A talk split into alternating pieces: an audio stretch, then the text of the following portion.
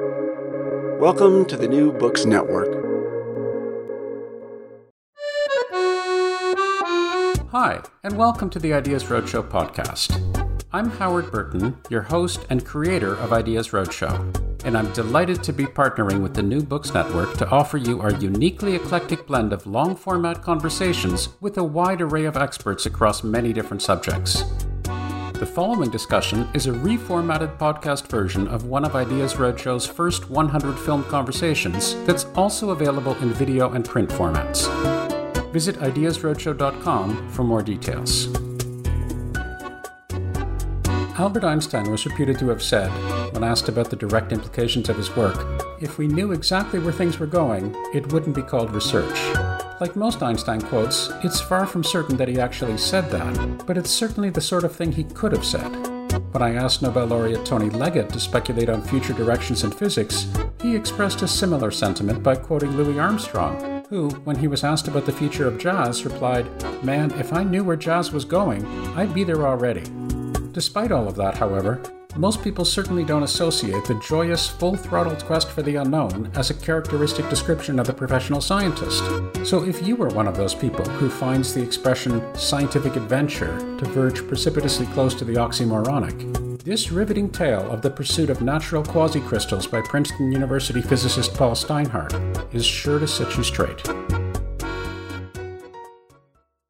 Quasicrystals are a form of matter, a new form of matter, a new phase of matter, uh, which um, violates the uh, rules of symmetry that we thought all solids had to obey. Uh, so when atoms come together and molecules come together to form a solid, they arrange themselves in some sort of conf- three-dimensional configuration. They pack together. Um, and before the discovery of quasicrystals, we knew of two general kinds of organization. One was random, like if you take a, a liquid and you freeze it very rapidly, it will freeze into a random arrangement of atoms or molecules. Um, ordinary glass is a little bit more complicated. It's uh, uh, a frozen network. The atoms are, are, bonded in a kind of network, but into a random arrangement which is twisted and turned within it and sometimes has vacancies and holes in it. Mm. Um, the other kind of arrangement, which is, uh, which is which we find often aesthetically pleasing, is the crystal arrangement.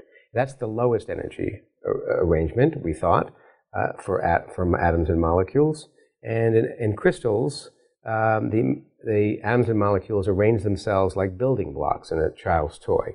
Uh, a certain arrangement would re- a, a building block would represent a certain arrangement of atoms, and then the way the solid is built up is just by repeating that arrangement over and over and over again. So sometimes the building block is just one atom, let's say in a copper metal or something like that.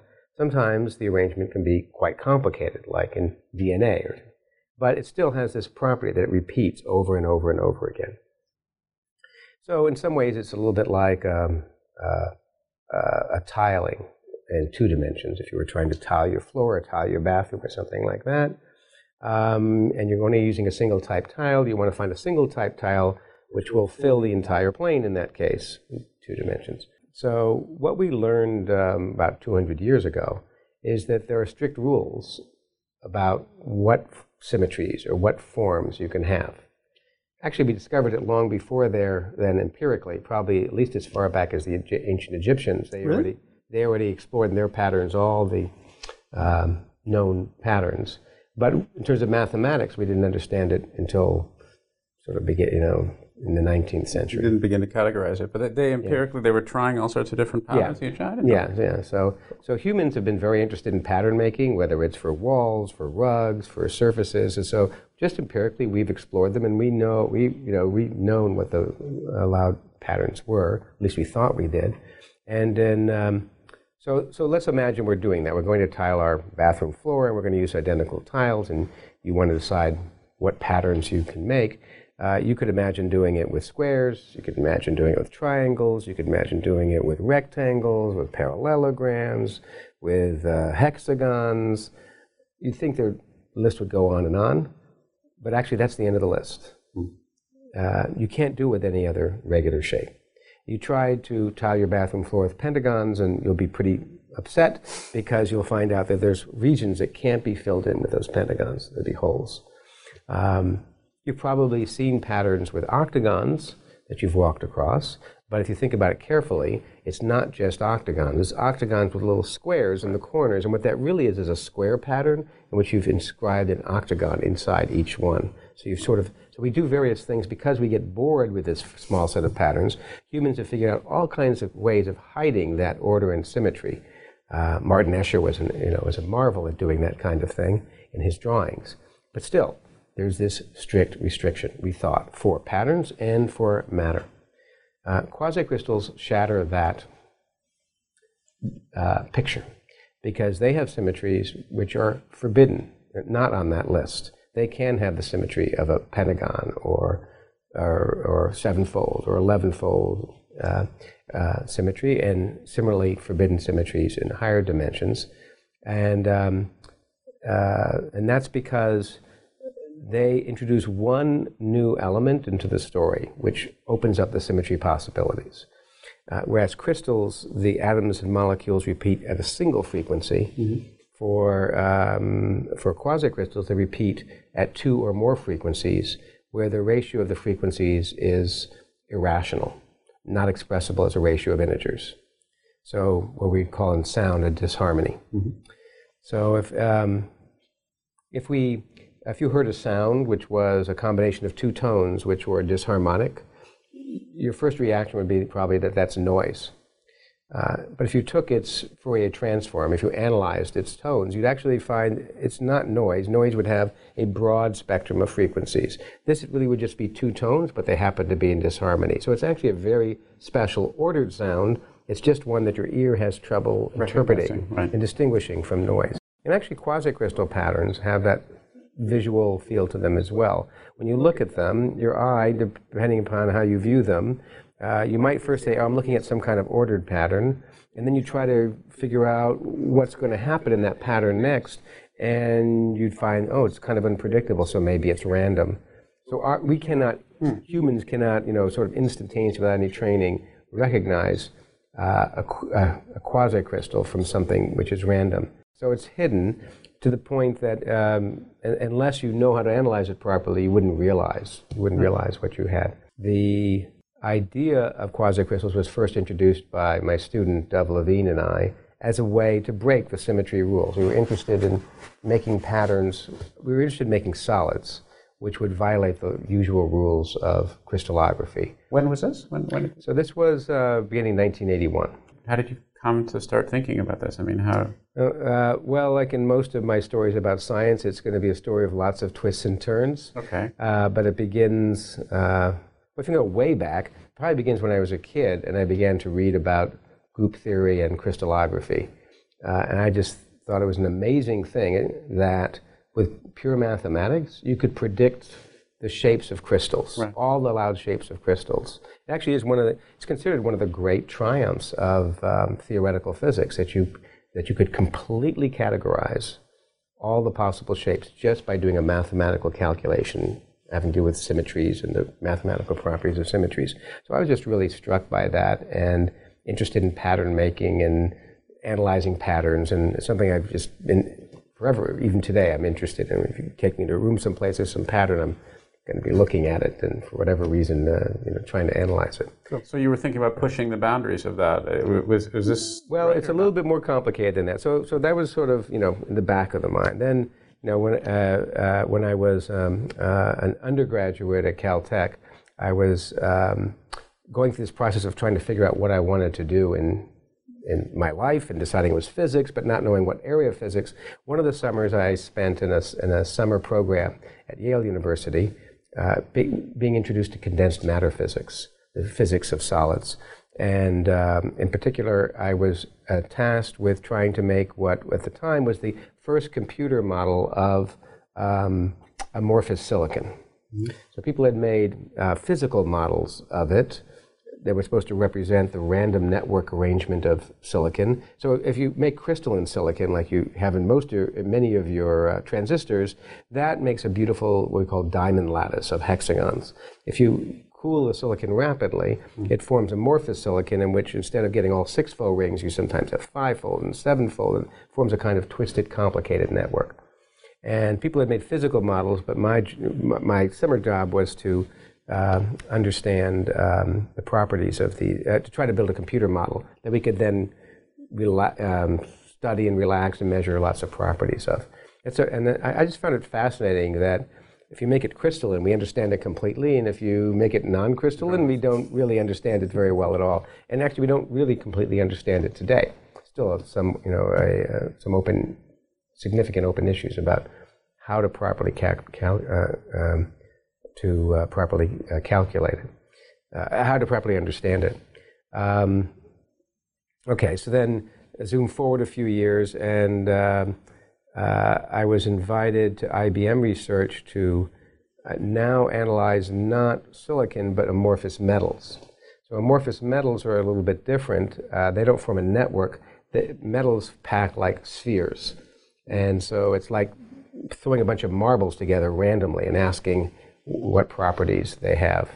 And, and, what's the right way to characterize their arrangement? Is it ran, truly random, or is there some hidden order in there? Mm. And um, and in working with a colleague, I was then uh, a few years later a postdoc, uh, working with uh, uh David Nelson, who's a, uh, a, condensed matter physicist at Harvard, um, and he had idea had the idea that if you were to study simulations of these amorphous metals on uh, carefully, you'd find that there was a hidden kind of what we called cubatic order. That if I looked at the two nearest neighbor atoms and how the link between the, the, the, the, line segment between them, and I looked at another pair, that although there was some degree of randomness, on average they tend to be aligned along a cube. So they're not positioned cubically, but they're just the alignment has a kind of cubic sense to it. On so, average, so statistically at some, at some in some statistical measure, right? So so uh, at that time, I actually, I think, had the world's largest simulation of amorphous metals, uh, computer simulation. So I was, you know, I was had the right tool for the job. So we began to analyze the simulations, and we didn't find this cubatic order, but we found something else instead. We found icosahedral order. So that's the symmetry of a soccer ball rather than the symmetry of a cube. Uh, that's to say, the symmetry uh, or the symmetry of this object. This is, this is what an icosahedron is. It's a, a, geometrical object, one of the five Platonic solids. Right. It consists, it's called an icosahedron because icosa means 20. So it has 20 hedron faces, in this case 20 triangular faces, all identical, all the vertices are identical, all the links are identical. Um, so this was the local symmetry in the sense that a link over here would be linked, you know, sort of an average oriented similarly to a link over here, to a link over here, maybe in this direction uh, but not infinite range icosahedral order over a fairly substantial size of the computer simulation. So how, but how, eventually how, peter out. So about about ten about ten interatomic spacings would begin to okay. kind of peter out. So it was kind of a local local degree of icosahedrality, but not clear. You know, um, not uh, which was unexpected to have that degree of order, but. That, um, I think at least David's view, that was kind of the end of the story. That's the best you could do. And did it exist throughout the whole the whole space, the whole region, or were there certain pockets of, of, of that uh, Was it uniform? No, it was uniform. So the sample was uniform, so you could look at subsamples, you could make different simulations, you could repeat the process. Mm-hmm. So it, it, was, you know, it was repeatable result. It still remains, you know, an, an, an idea that people use today. Um, but um, but for him, that was the end of the story. And that was the yeah, that's the end of the story. Now, I, uh, the thing is that the, when we had done these simulations, we were using simulations which uh, had just a single type of atom in them, and I was interested in uh, well, could one get this icosahedral order to go a bit further? Let's say we had two types of atoms, because actually real amorphous metals, for example, often have two or three types of atoms in them, and maybe that would enable a more extensive degree of icosahedrality. Now most sane people would have said, uh, yeah, but you're only going to get a little bit more because this is one of the most famous forbidden symmetries for solids. This is, the icosahedron has, you know, five-fold symmetry axes along every pair of vertices. It has six of them. It's the most famous forbidden symmetry for solids. You used to open up the, at that time, any solid-state physics textbook, and usually on, you know, elementary textbook on within the first chapter, there'd be a picture of an icosahedron explaining that you will never get this symmetry for a solid. so, um, but uh, since I was uh, a little bit um, uh, uh, more naive, I wanted to know, well, how do we really know that? Uh, I, I, agree that it couldn't be a crystal, but of course that wasn't what we were making in our simulations. We were, it wasn't crystalline. On the other hand, it had this long-range icosahedral, um, intermediate, we'll call it intermediate range icosahedral order. Who says that couldn't be extended, and what would that look like, and how would it be possible? And then uh, shortly after that, I moved to the University of Pennsylvania, and Dov Levine joined me as a student, and uh, he foolishly decided to join the project, even though I told him this is a really impossible project, not likely to lead anywhere. But uh, if you want to join this crazy project and you insist, which he did, uh, okay, let's get started. So we tried to build icosahedral things. So the so you say so we began to build icosahedra and icosahedra of icosahedra and began to see what happens. What how do you exactly run into trouble? Um, and at some point, uh, Dov brought in a Scientific American article uh, with a picture on the cover of a Penrose tiling and said, well, maybe we should be thinking about this. And, uh, and the reason why it was interesting was because it was a non-period, uh, when, uh, so Penrose's tiling mm-hmm. Uh, um, uh, was supposed to be, is, a non-periodic tiling of just two tile shapes. And, and um, if you look at the pattern, it has little arrange, local arrangements which look fivefold. So it suggests a kind of fivefold symmetry, which would be crystallographically forbidden, although it wasn't proven at the time. It wasn't clear, at, the, at least it wasn't clear you know, in, in what was written at the time exactly what it was. It was so Penrose was trying to make something non-periodic, but it wasn't, which tells what it isn't, but it didn't say what it is or what's the secret behind it. Um, and so that's where we got interested, and we want to understand it better uh, first of all, is it really fivefold symmetric? Yeah, we showed eventually. It actually has. If you look at every link in the system, it always every link in the system, every edge of the tile is oriented along one of the edges of a pentagon, and each one, each direction is represented equally. So that means it really does have a statistical average fivefold symmetry. Um, then we tried to understand. Well, okay, so if it's not periodic, is it anything else? And uh, what we discovered is Actually, it's quite special. You have these two different tiles. Each one repeats with a different average frequency, where the ratio of those frequencies is irrational number. So it is what I called quasi-periodic. Uh, so the secret, apparently, for getting that symmetry, which was forbidden, was the fact that it was quasi-periodic rather than periodic. The 200-year-old theorems of crystallography always said, you know, if you have a crystal where things are periodic, then here's the symmetries allowed. And people had only imagined one other possibility before that, random. And now we were imagining this two tone like possibility. And then suddenly you could get new symmetries. In fact, you discover that all the symmetries that we thought were forbidden can now be achieved, can now be reached with quasi periodicity.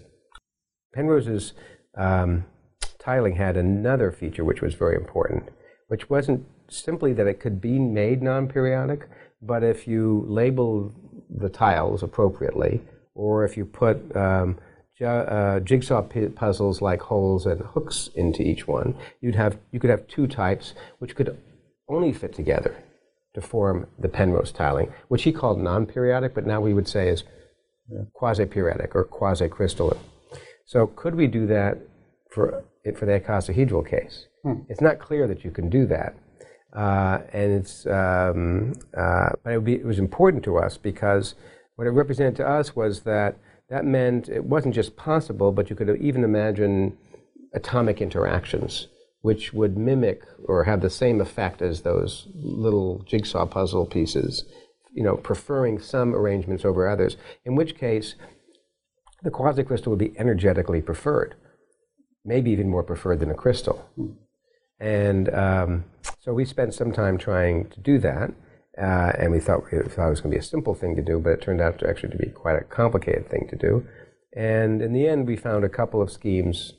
I found a scheme for doing it with Dov, and then I, another student, Josh Socolar, um, with whom we found an even, well, at least a scheme I like, a scheme I like better for it. Um, because it has yet other properties that are interesting. So these are fascinating models, but yeah. I'm sitting here thinking, okay, he's playing with all these mathematical games right. and these potential. That's that's interesting, but does it have anything to do with anything in the real world whatsoever?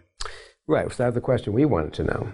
So, so we had the, so we now had the idea that you, that you could have forbidden symmetries in principle. You could even force them through, in this case, Lego-like interactions. But if you can do it for Lego-like interactions, in principle, there might exist real materials that would have them.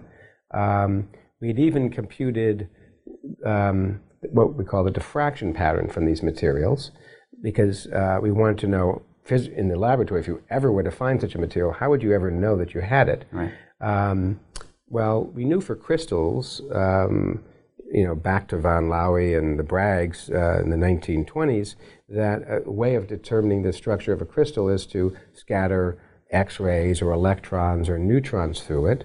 They go through the channels of the material, they come out the other end, and they interfere with one another, much the way that light interferes with, with itself as it goes through a set of slits, producing a pattern which we call a diffraction pattern. And for crystals, that pattern is very distinctive. It's a lattice of pinpoints. Uh, the pinpoints, the fact that they're pinpoints is because the structure is periodic. And the lattice has a symmetry, which is this tells you the symmetry. Um, if you were to look along the atomic arrangement along that direction, what symmetry you'd be viewing um, for the arrangement, which might be different in different directions. Um, and then there'd be a, a, basic spacing between them, and that basic spacing would have to do with the size of the repeating unit. And we use this, these basic rules of diffraction to have solved the atomic structure of many, many, many materials, uh, both um, um, um, minerals, uh, synthetic materials, biologic materials, DNA. So this is like standard practice. Um, if you had something which the atoms were randomly arranged, you don't get pinpoints at all. You just get a diffuse cloud of, of, of interference or pattern coming out the other end. It's just diffuse and symmetrical and, and round, if you like. Okay. Um, for the um, quasi crystal, what we found is well, if you have a structure which is quasi periodic, that means it's really made up of periodic elements, each of which would produce pinpoint diffraction. So you're going to get pinpoint diffraction but it's going to have symmetries which the symmetry of the, of the lattice of pinpoints is going to be different, first of all, because it's going to be have a symmetry which is not one of the symmetries you were supposed to have. For example, if you were to do it for the Penrose tiling, you would get something with a symmetry of a, uh, it's just tenfold, which is one of the forbidden symmetries. Or if you were to do it for the icosahedral lattice, looking along one of the fivefold symmetry directions, you'd get something similar. So first of all, the the, the arrangement of the pinpoints, just the symmetry of it, is very different. And then the second thing is because of the quasi periodicity, um, along any direction in your pattern, um, you have like uh, these two, uh, instead of having a single fundamental distance between pinpoints, well, you could say, you could think of it as I begin with two different ones, which are rationally related, mm-hmm. plus all combinations of them, right. plus or minus if you make a combinations of all plus and minus, you can actually get, uh, you know, between every pair of pinpoints, there should be yet more pinpoints, yet more pinpoints, and more pinpoints. So what you get is not something that looks like a crystal lattice with a basic spacing, but a kind of snowflake pattern, a self-similar pattern of pinpoints. So very distinctive. So we even knew what to look for when, if you were to find such a material. Now, how do you find such a material? Um, well, by this point, I thought we had gotten far enough along with this idea that um, I would take a leave and try to convince.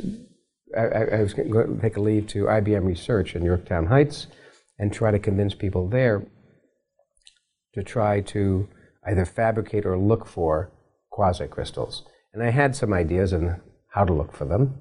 Looking and for them, I get. I mean, how do you fabricate them? So, looking for them, yeah. you, you've already d- done the analysis for this diffraction grading issue. So you have some characteristic yeah. signature that you can say. If, if, yeah, so one thing you could do is just do exhaustive search through lots of unusual right. materials. Right.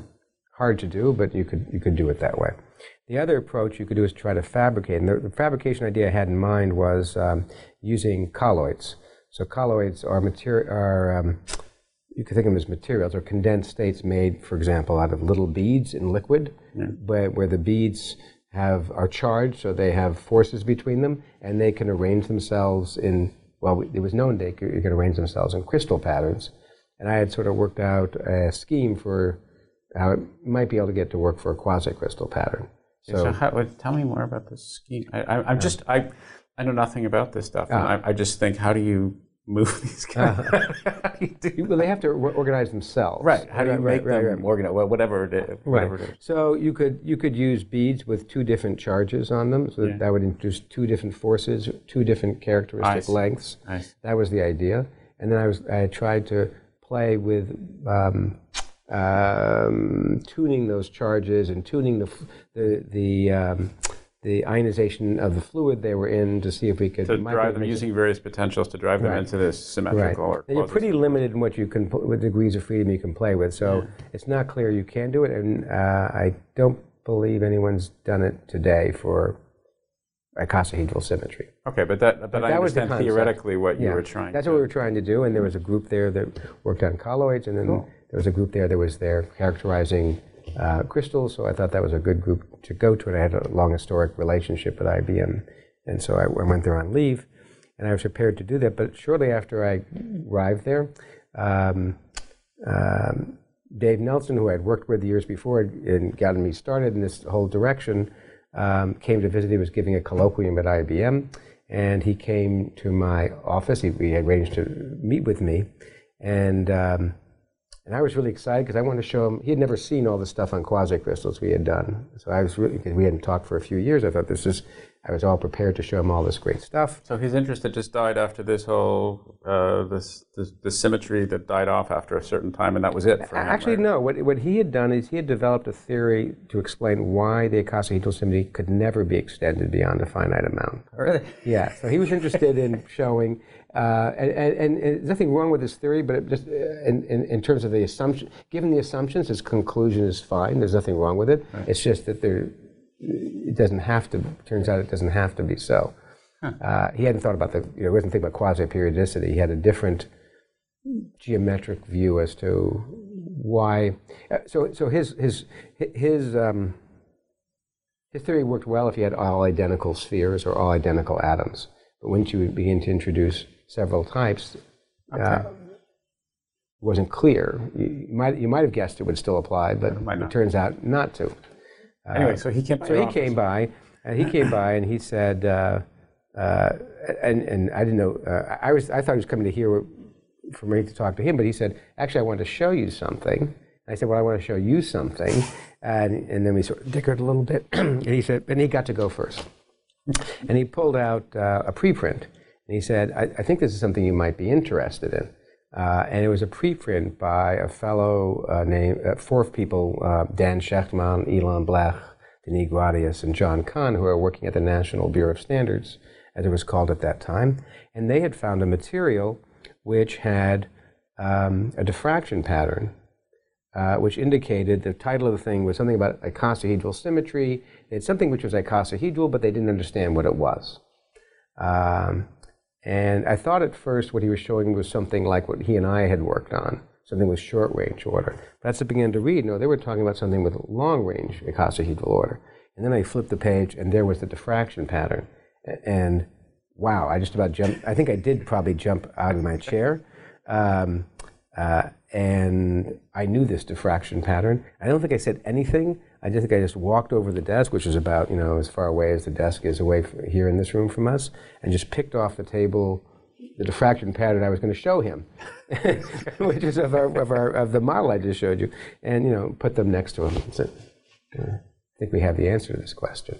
And Dov was visiting because I had him come up to because uh, I wanted him to meet with Dave as well because we were going to explain to him our idea. And, and then he got to, you know, he immediately, of course, recognized what was going on. I think Dave took a little bit longer to recognize what was going on, but it was a, it was that, that was kind of like the aha moment where you knew that this idea might have some real, might have some reality. So it might, you know, so that by accident someone had discovered such a material, which was, you know, incredibly exciting. So then, what did you do? Right, right then, did you did you phone phone these guys? Yeah, pretty soon I, I, I phoned the people at, at Penn where I was at the time uh, because they had you know been supporting all this work in the years that people had thought it was pretty crazy to work on these uh, things. So you know this was very abstract stuff. uh, to be working in hypothetical forms of matter. So I wanted to let them know actually it may be very interesting, and people there immediately got to work and trying to reproduce the results in that paper and did, made many important contributions in the next months. Uh, and then I also called them up, and um, John Cahn came up, and we had a session with him. And then a few weeks later, um, uh, then of course we wrote up our results and submitted them. And uh, a few months later, there was a kind of uh, grand presentation at Penn where um, uh, John came up and um, we presented our theory, and they talked about their experiment, and that was kind of how it rolled out to begin with. Um, and um, and it was a nice beginning, but like often happens when ideas begin and experiments come, then people begin to come in, and there begins to be some controversy about, you know, uh, different ideas. So we had an idea of what might explain their material, but other people looking at the same information uh, had competing ideas. What were those ideas? Um, there were sort of two broad categories of ideas.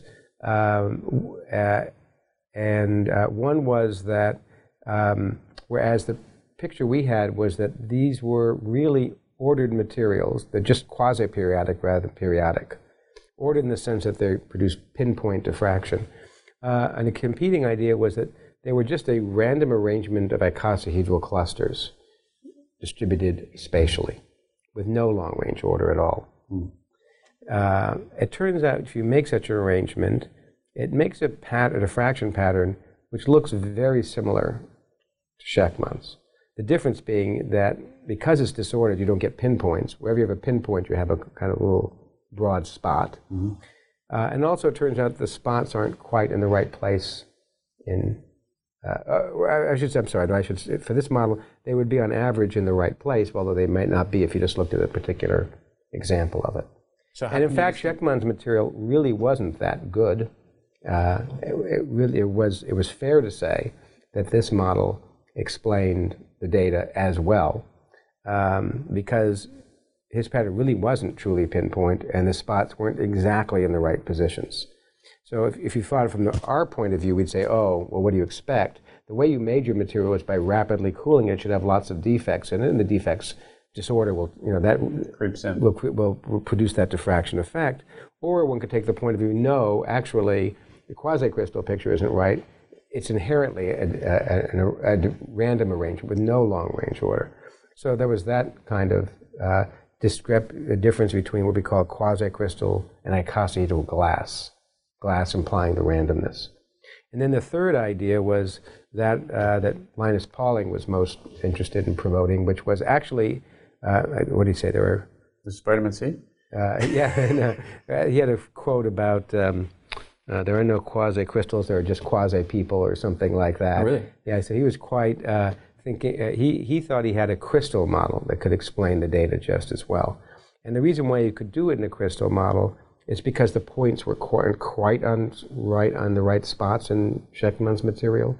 And if you deviate ever, ever so much, then what you thought were irrational ratios become can be fit well by rational ratios, harmonic ratios that could then give you a crystalline pattern.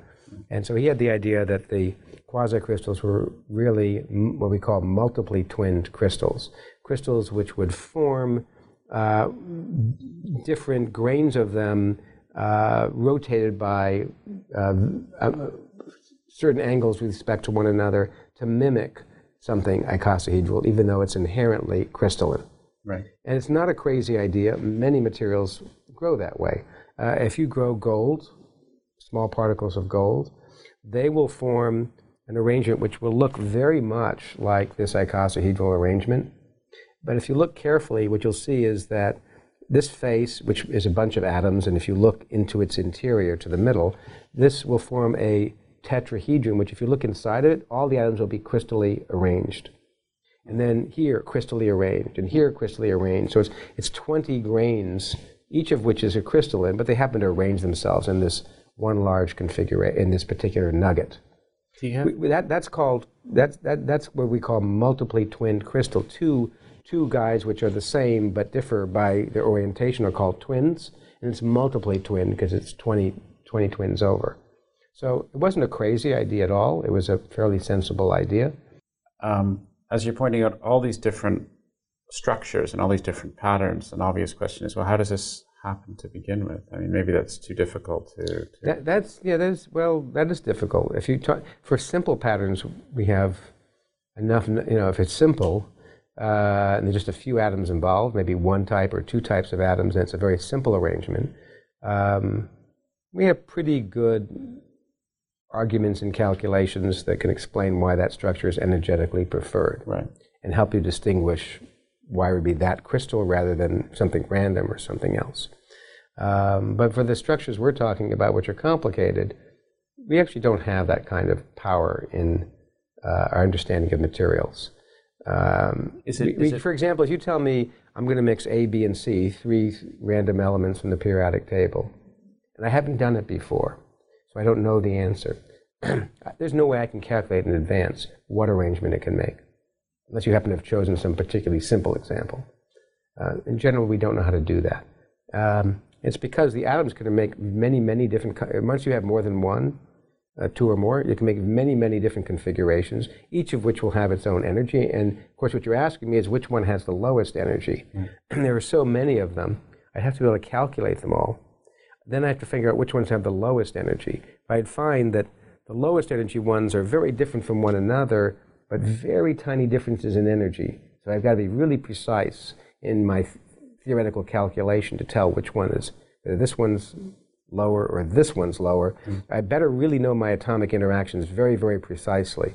But the differences in energy are much smaller than my uncertainty in those interactions. So I can't calculate it. Right. So this has just a, always been a problem in our understanding of materials, and it's why material sciences has a heavy empirical component, uh, uh, sort of trial and error component.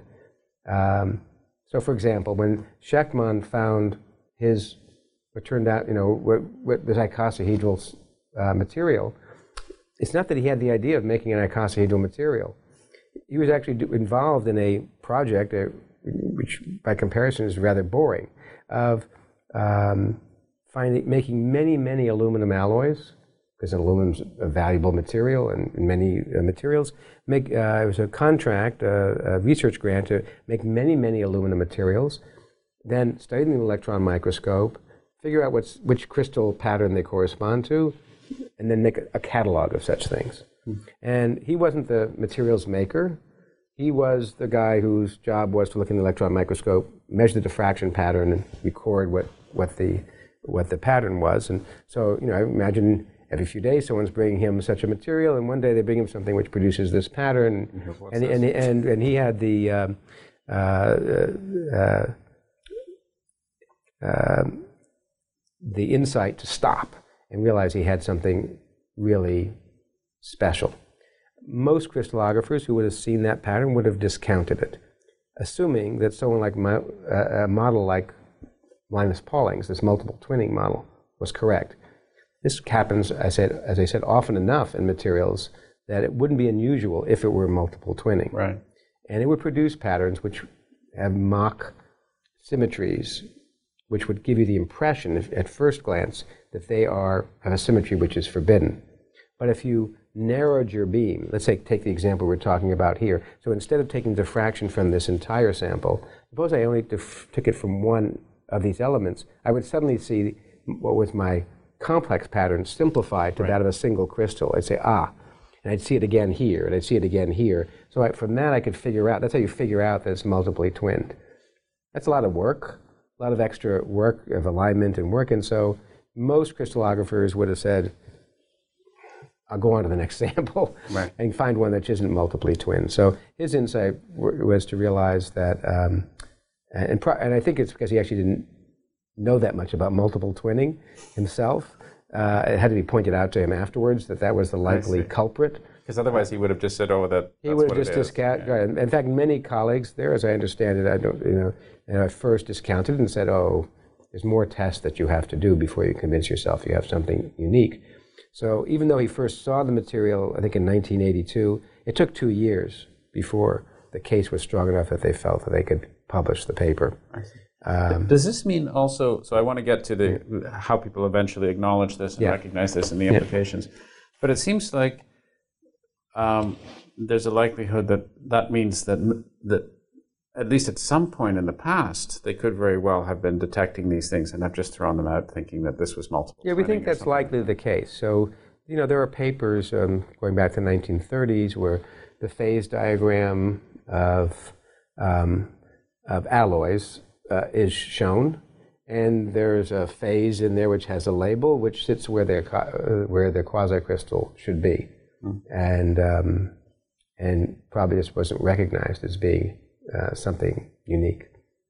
So, yeah. so there were. Th- so let's get back to your story. Yeah. There were three competing explanations. Three competing explanations for a number of years, and uh, the quasi-crystal picture at the time um, was disfavored. Was beginning to become disfavored at first uh, for a couple of reasons. Uh, first of all, uh, the um, the data, uh, we, we weren't able to make, by this point, after the first example, people began to find other examples, but they, all of them shared the problem that they weren't giving pinpoint diffraction spots and they weren't in quite in the right positions. Um, they all had, also had the common property that they were not stable. Uh, that is to say, if you cooled those materials slowly, they'd crystallize. But if you cooled them rapidly enough, they would form this structure. So it seemed to either be that it was consistent with the icosahedral glass picture, or um, that it was consistent with the icosahedral glass picture. The multiply twin picture, although Pauling got a lot of attention for it because he's Linus Pauling and has you know deserved that reputation. That one didn't didn't convince many people because they could do this backup experiment, which I described, which when they did it, they didn't find the, the characteristic signature of multiple twinning. So this is looking at the uh, looking at the individual, looking at the individual the pieces. The, yeah. Well, what, what would happen is when people would look at the quasi-crystal picture, when you put those units together that I showed you, you know, they produce a pattern that looks something like this, very beautiful pattern, but also a very complex pattern. So the intuition was nature's not going to make complex patterns. It'd be much easier to make random icosahedral clusters that just randomly aggregate. Now, it can't be totally random. You wouldn't get this nice pattern. It wouldn't any, anything close to to um, pattern. They have to align relative to one another, mm-hmm. uh, and so that's not so simple either. But that was thought to, at first to be simpler and sufficient to describe the data compared to this pattern, yeah. to this kind of structure. So it took uh, another another issue um, had to do going back to the Penrose tiles. Uh, so if I give you a pile of Penrose tiles, um, you know, because of what Penrose showed, and if I follow his rules for how to join them edge to edge, that there's only that i am forced to make a quasi-crystal pattern. On the other hand, uh, if I actually give you that job to do, and you start building your pattern, you'll actually find it's actually rather hard to make the pattern.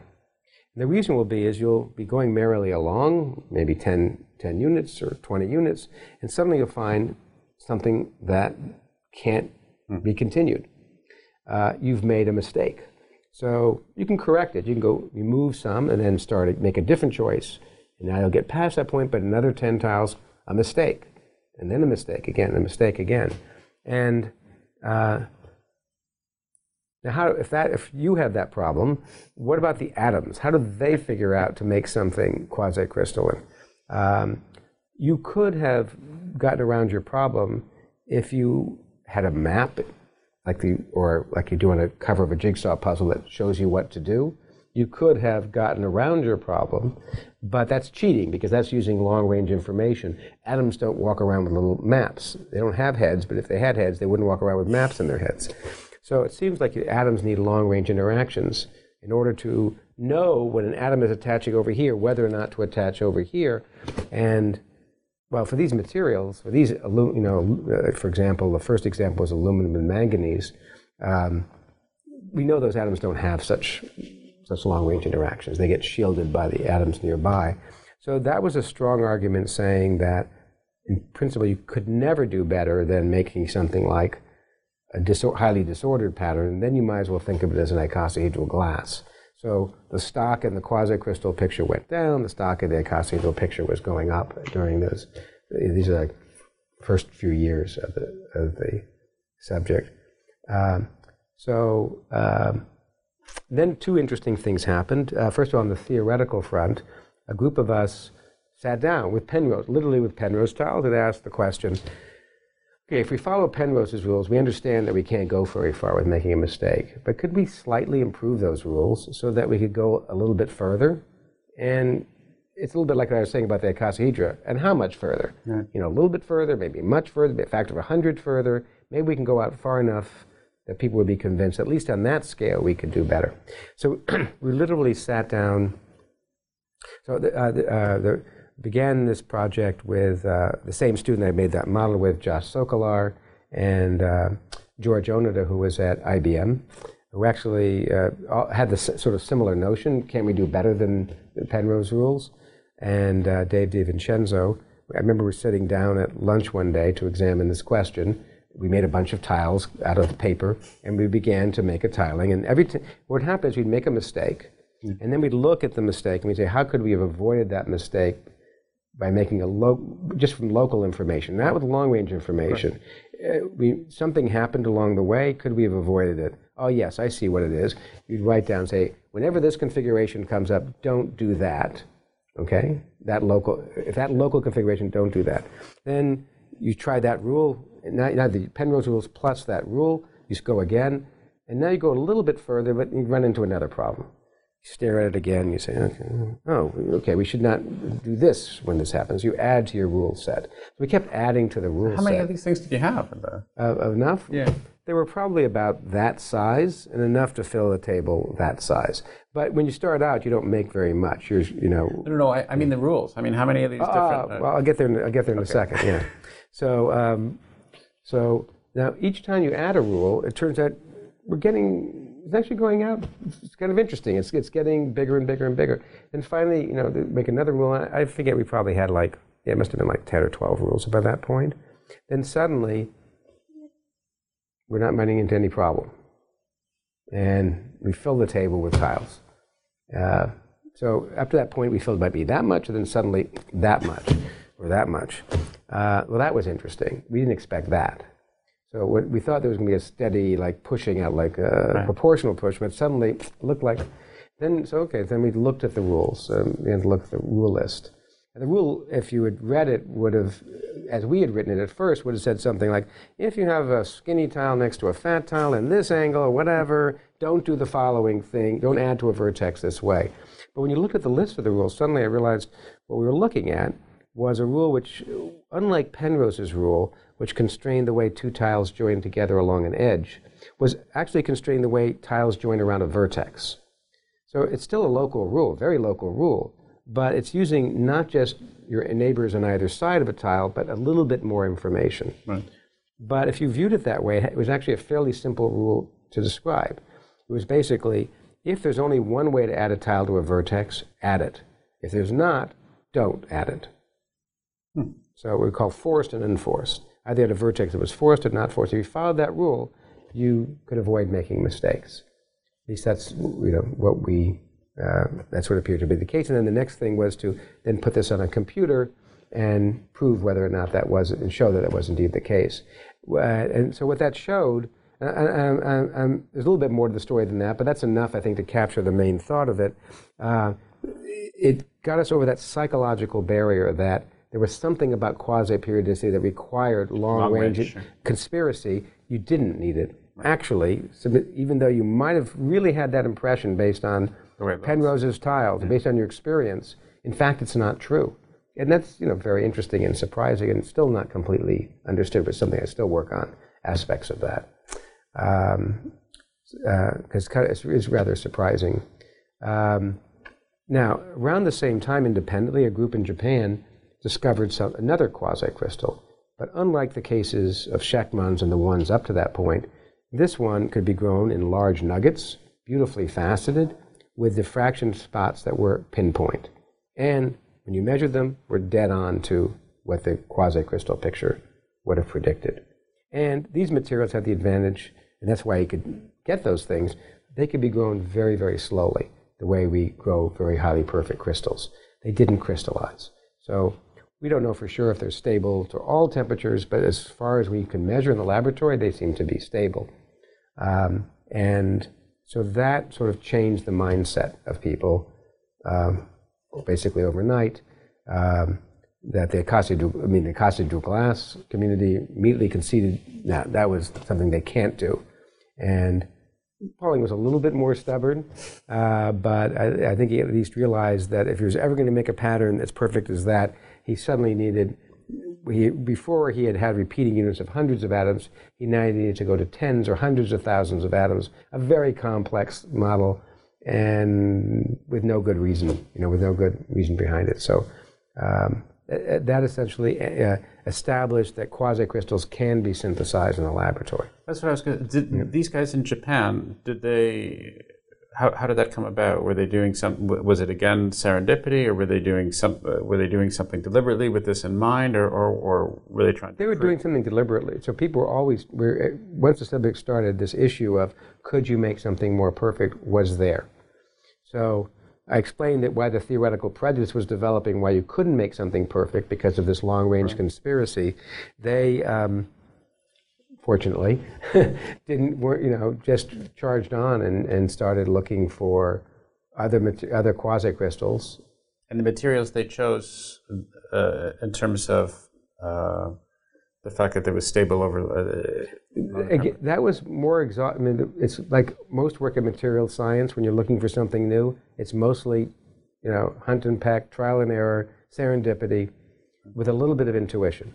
So the intuition they were using was that the first material that had been found had aluminum in it. So what the first things that people began to focus on were aluminum plus other materials that might play, you know, which with atomic properties more similar to manganese, the other element, to replace them in hopes of making something better. And at first they did just replace the manganese with a single other type of atom. Yeah. This example was an example of aluminum, iron, and copper. They'd used two different elements to replace what was the manganese. And then even that's not enough. You got to play with different combinations. Of, anytime you make one of these choices, you have to sort of run through many different combinations of uh, of ra- various ratios of them. And then you have to look through the material, which may or may not be homogeneous, to find if there's something interesting there. So it's a long, painstaking process. But that's, you know, that's what material scientists are used to doing. That's um, what makes it uh, very challenging and, and uh, a very challenging field. But when they find something interesting, it's a new material, which is very, very interesting. Right. So there must have been when this happened, it, it, was a big deal, obviously. Yeah, I, I, mean, I would have said they found the first bona fide quasi crystal. I mean, Shechtman found something icosahedral, but we can't quite be sure what it is. But this is the first thing which you, I think you can say that's, you know, they, it sort of took us past the point where there was no more ambiguity about do quasi crystals exist. The question now was uh, why do they exist? Um, and there began a debate that even some people still debate today. Uh, is it because they're inherently delicate forms of matter that if you form just the right conditions in the laboratory, you can manage to make them and freeze the material before it crystallizes?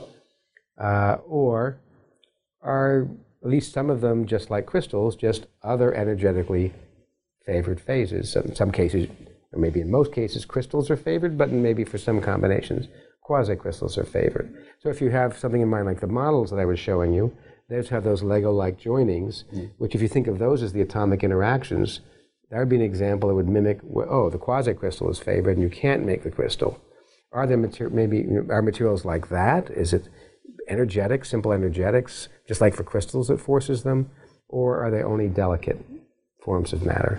And that's important both for fundamental physics and also for applications if you're going to use the materials for something. Right. So a key thing for us were these match the fact that we could find these so-called matching rules or forcing rules that would force the structure. Um, and the growth rules, the rules for growing it perfectly. The fact that you could do that meant to me that somehow nature would take advantage of that for at least some materials. So maybe some are delicate, but there was no reason I could think of why they should all be delicate. Uh, and if they weren't all delicate, well, then there's no reason why you need to make them in a laboratory. Maybe nature made them. Nature made crystals, even crystals that aren't always stable, like diamonds are stable under the earth, but they're not stable when they get to the surface of the earth. Maybe nature has made them. And so, um, actually, from fairly early on, when we even began to develop the idea, I already had the idea of whether or not in mind to, you know, look to see in nature rather than look for colloids or look in the laboratory. A third possibility was to look to nature. Maybe nature had made them and we just hadn't noticed them. And? Well, so first thing I did was uh, go to museums and just look in mineral cases and you know whenever I had a chance and say you know maybe someone's mislabeled something maybe there are icosahedral really? things. Really? You would, yeah, yeah, yeah, yeah. That's the, well, you have to look for nature. Where are you Yeah, going to look for nature? um, so um, So where did you go? What? What? What? I went to the American Natural History Museum in New York and the Smithsonian in Washington, which are two very extensive collections. And the problem there, wa- for me, was uh, you actually did find icosahedral things, but they were these multiply twinned materials. Uh, the most famous one, by the, exam- by the way, example, besides gold, is fool's gold. Pyrite often. Pyrite you sometimes see, or fool's gold you see form beautiful cubes, but sometimes you'll also see it form these uh, nuggets which look like they have pentagons. They're made of pentagons on the surface. And so you think, oh, this violates the laws of crystallography. It must be a quasi-crystal. Then you look twice. You say, actually, those pentagons are a little distorted. They're not quite right. This is actually something which is well known in, in the study of pyrites, that they form the second form of cubic lattice where the facets are pentagonal but distorted pentagons, but it's still a cubic structure. Hmm. If you take its diffraction, it's a me- but, but there were, it turns out there's a bunch of materials like that, so I learned about, all about what are called pyritohedra and things that would mimic, yeah, superficially mimic. Uh, but I didn't find anything that was um, that way that was uh, promising, so I put that aside for a while in my mind. Um, These guys just, by the way, let you come in to the. When, well, you can look at it's a public museum, so you can look at them. I didn't go to the back rooms. I didn't go to oh, the you did. You just. You just were looking in the public. Sure. Yeah. Well, there's lots of lots of materials there. Yeah, because you're looking for, you know, something. You know, it wasn't a very intelligent way. It's just something you do. Um, I mean, you do the best you can. Uh, and then occasionally I'd run into somebody who might work in one of those museums. Have you seen anything that reminds you of this? You know, no. You know, so it was just one of those things I would occasionally come back to. But I began to. Um, I discovered something um, a few a few years later um, that made me think there was a way of we could search systematically for them. Uh, so it turns out that there is um, an international catalog of a computer database of what are called powder diffraction patterns. Um, now, powder diffraction patterns are not like the ones I was describing to you up to this point. You take a single crystal and you shine electrons through them or X-rays through them, and you get that beautiful lattice of pinpoints. Um, in order to do that, you need a very perfect, large single grain of material. And often for materials, whether they're, they're synthetic or mineral, you're not so lucky. You can get many tiny little grains, none of which is big enough to get a diffraction pattern of. Uh, and you can take the diffraction pattern of that, powder of them. It's called a powder pattern. But that means some of them crystallites are rotated one way and some another way, another way. And so the pattern you get out isn't that beautiful lattice of points, but it's, it's imagine taking that lattice of points and rotating it around its center. So every point now traces out a circle. So you get a lattice of circles. Now that you can't tell the symmetry just by eye. But there's still information there. The spacing between those circles is actually information. Hmm. For example, if it's a crystal, the, the spacing between the radii of those circles has to obey certain relations. If it's a quasi-crystal, you're going to get other relations because it has that quasi-periodicity. There's irrational ratios in there. So I had the idea that somehow, by looking at the powder diffraction patterns, one might be able to um, identify some quasi-crystal pat- and since uh, quasi-crystal candidates, and since there were like 9,000 crystal mineral patterns in there, I could look at 9,000 at once with data. Um, uh, so I had that idea in my mind, but I was working on other things. Um, and then shortly after I came to Princeton, I moved to Princeton in 1998, And I was asked to give a colloquium, and I decided to give a colloquium on quasi crystals and what we knew at the time.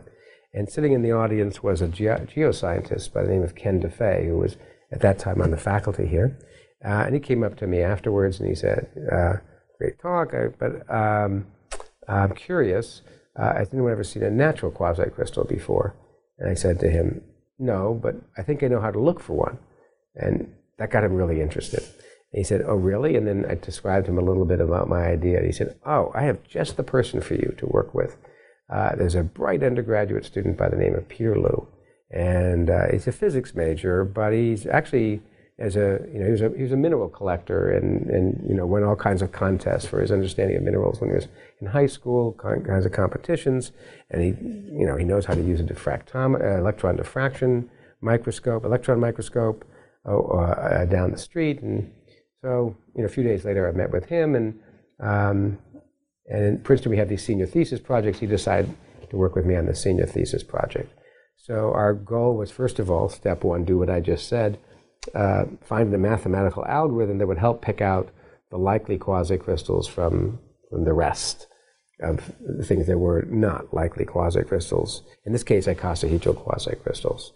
Uh, so we did that, and then uh, it took a while to get that method to work. But you know, after we finally got to work, we could find that there were you know, we, there were some examples of real quasicrystals, so the, those were picked out, of course, but they were already known. They were synthetic materials that we know were right. known. They were kind of our test Base, samples. Yeah. But then there were other samples in that same that in our in our separation technique uh, algorithm were close to that of the quasicrystal, uh, and so those would be our candidates. Now you have to, for each one, find a sample of it, bring it to Princeton, slice it, dice it, so it's thin enough for the electron microscope, search around and see if you can find whether uh, uh, it has is a quasicrystal or not.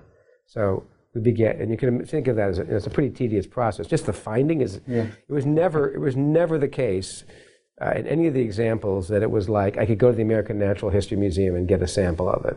It was always only in one location in the world, and often you know, all kinds of fun stories, you know, side stories associated with it. Usually some place where only one person had it and they had it in some back room someplace and they had to find it. And, they, and then miraculously they did find it. Then you'd get it here and you'd slice it and dice it and look at No, it's a crystal.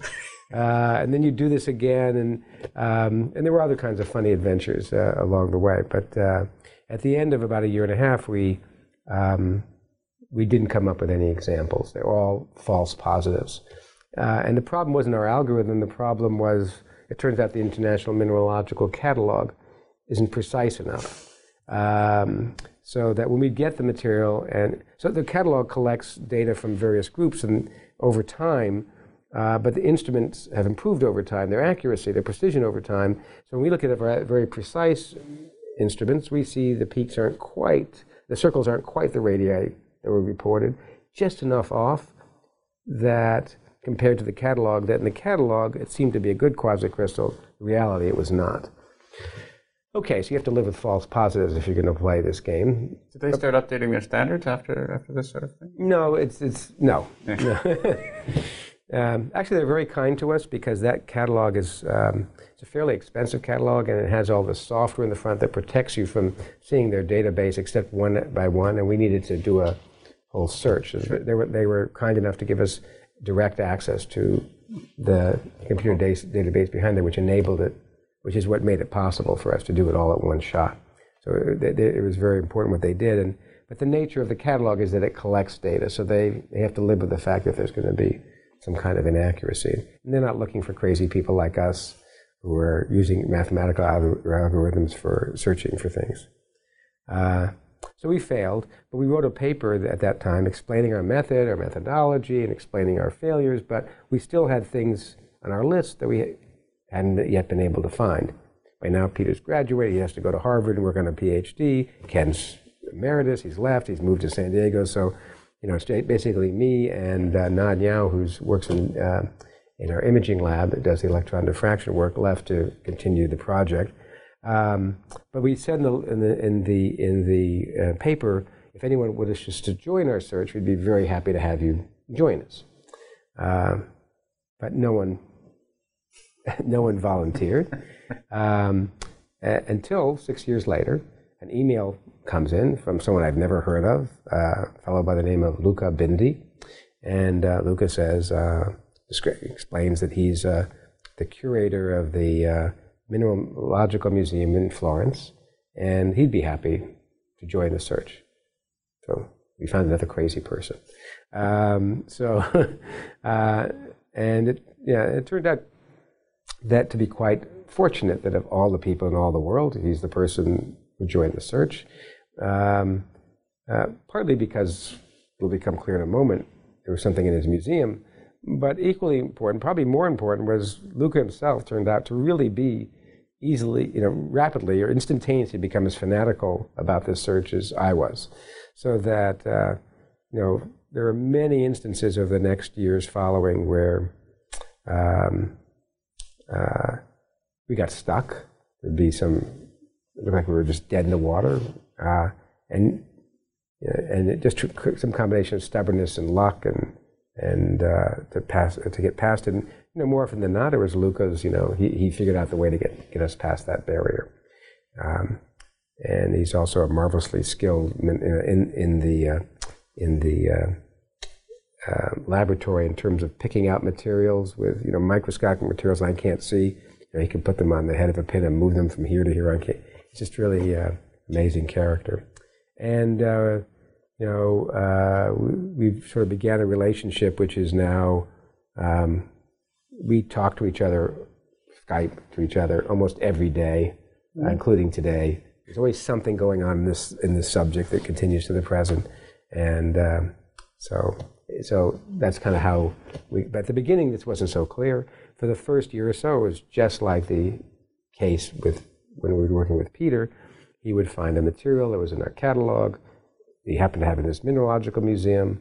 He would do a crude, slice it and dice it do a crude measure. Failure, failure, failure, failure.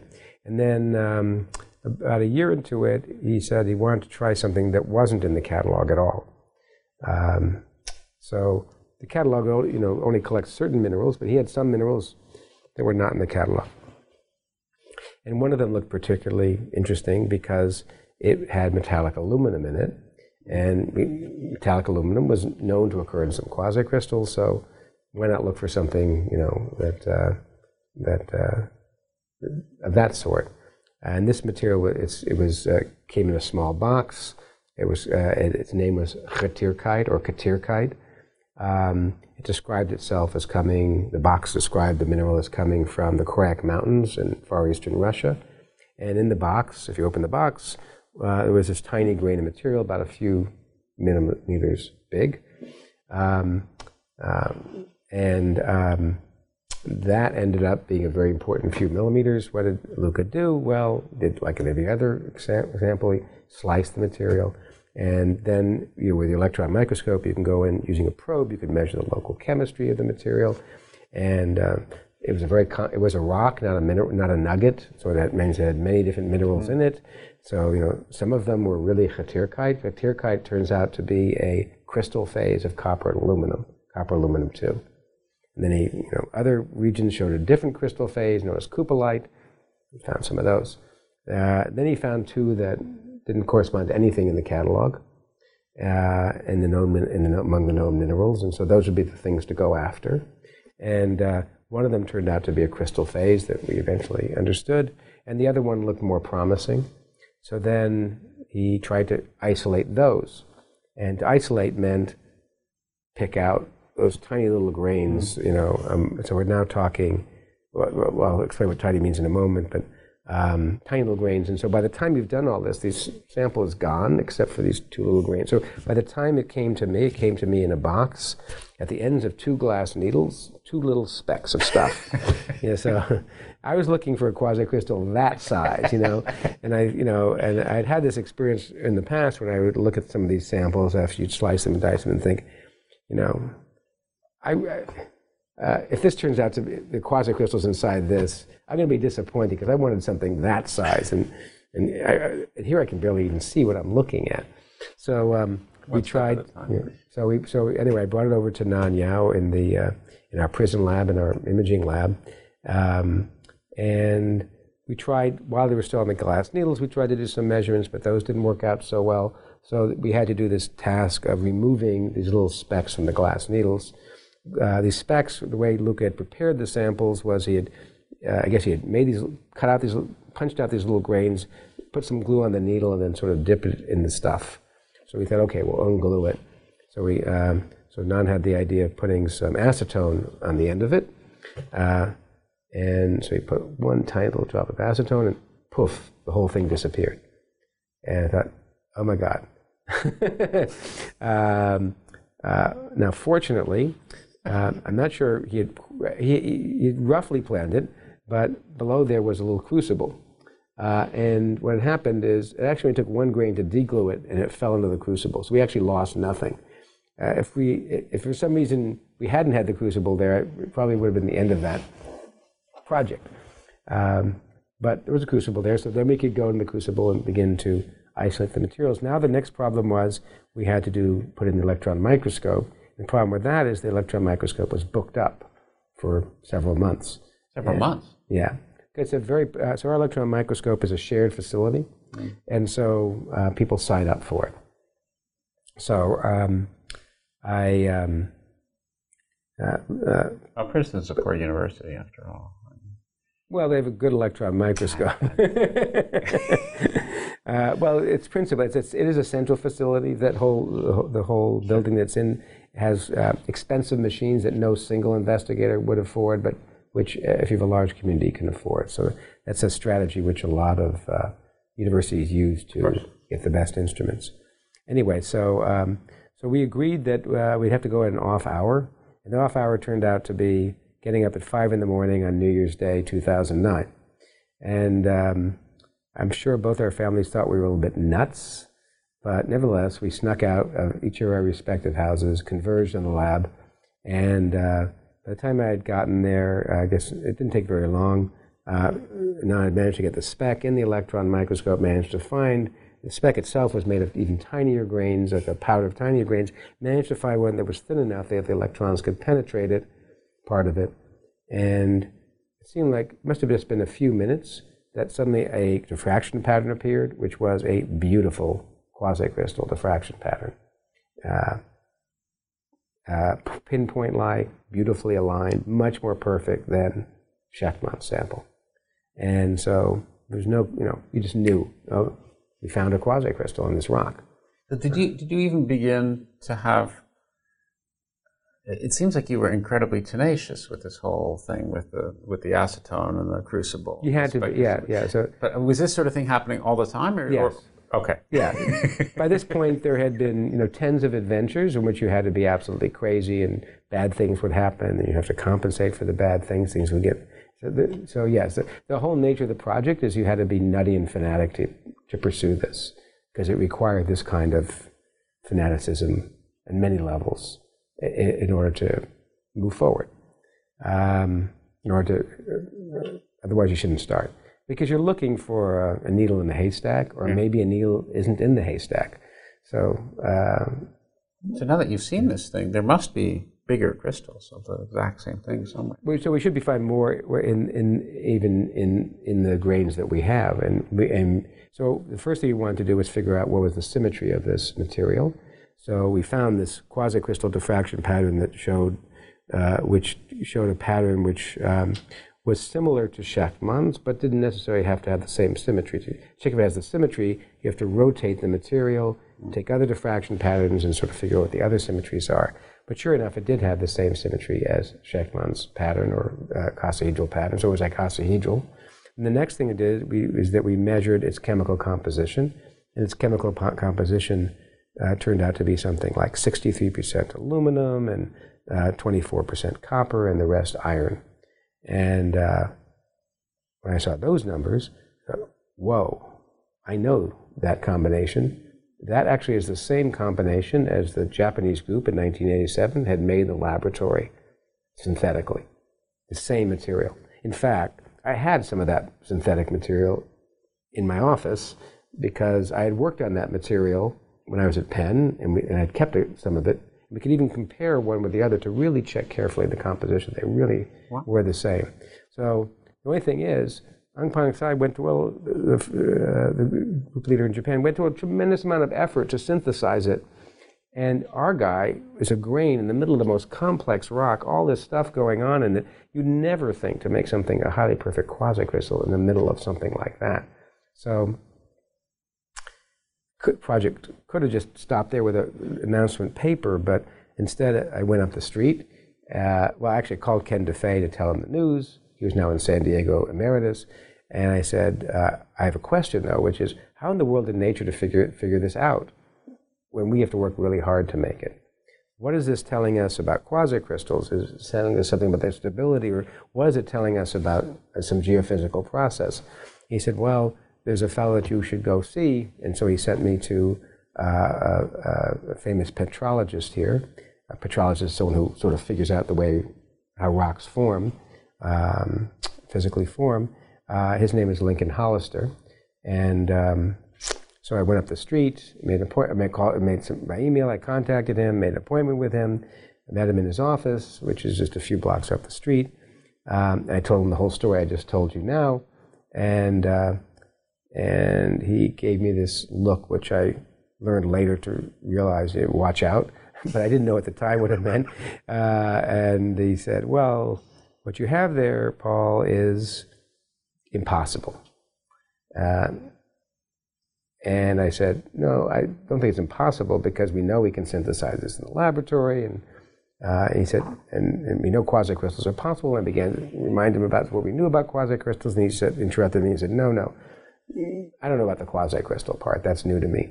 But what you've told me is that the material you have there is a mixture of aluminum, copper, and iron. Metallic aluminum, metallic copper, and metallic iron. Metallic aluminum is known to have a voracious affinity for oxygen. There's lots of aluminum in the earth, but it's all attached to oxygen. And actually, we go to some effort to separate aluminum from oxygen. That's what aluminum foundry is about. And it takes a special processes to do that, a lot of energy. But in nature, we don't find aluminum metal. Um, uh, so that's impossible.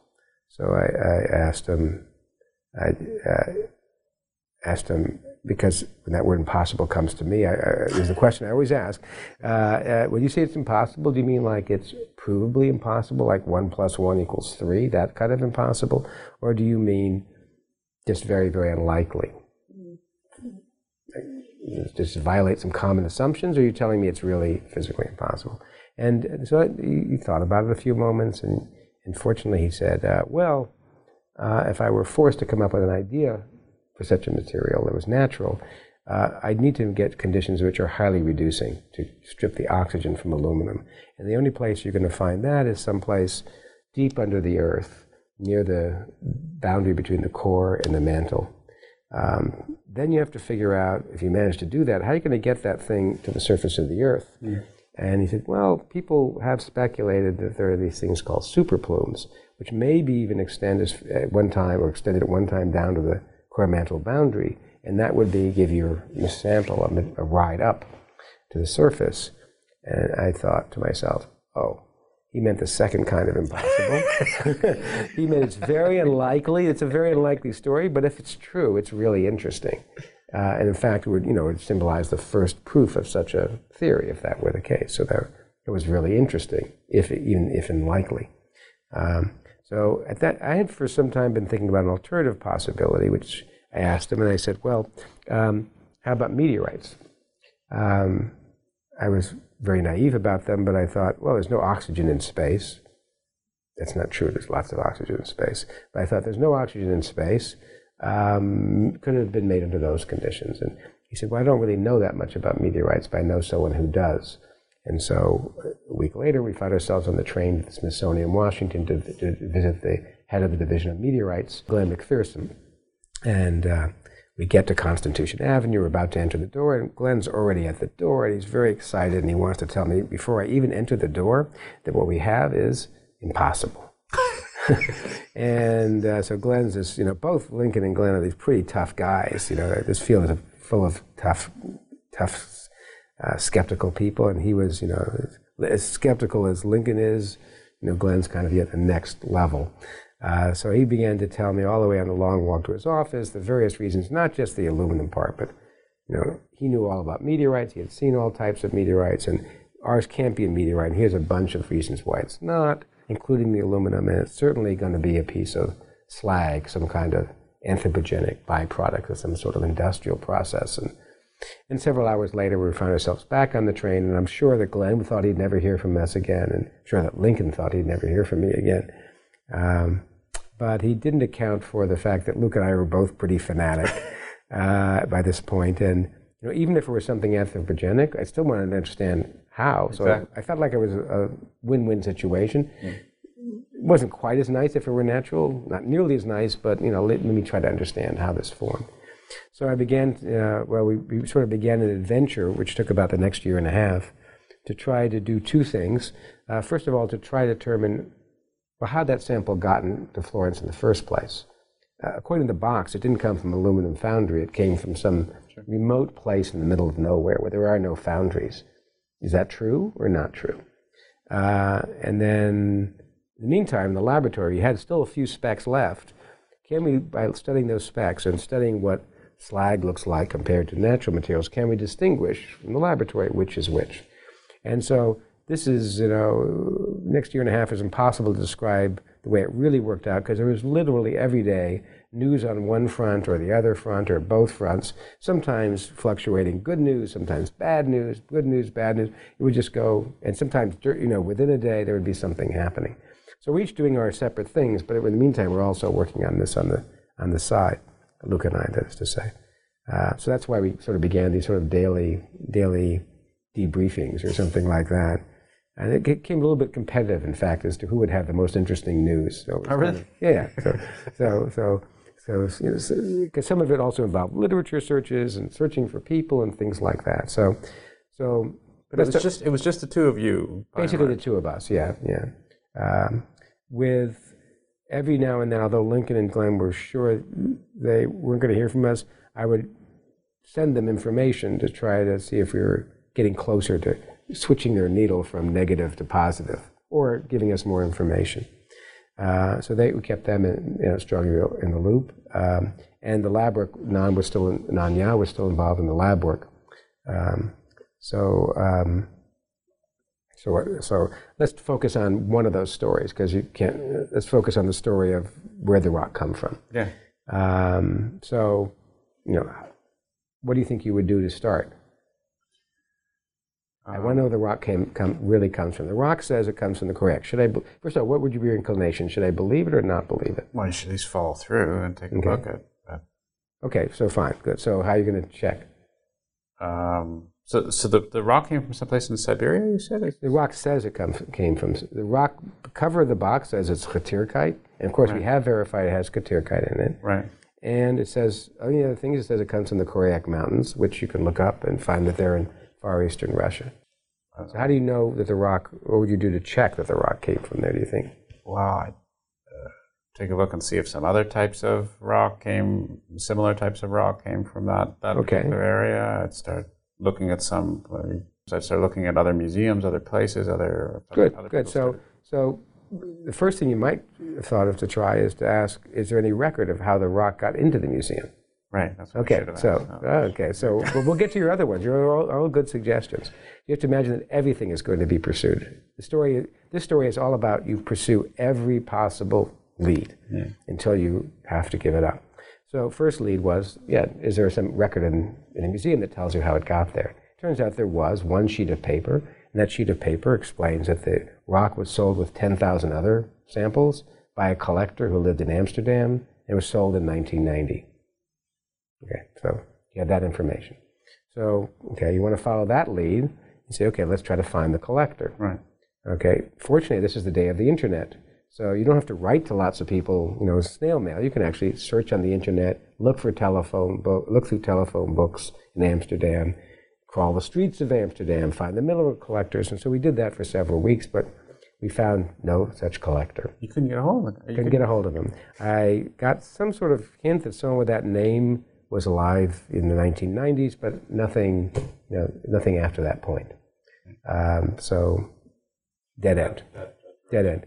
So then we try, you know, the next idea. Okay, let's try other museums. I mean, this, was, this sample happened to be in the Florence Museum, but surely it's in many other museums. Yeah.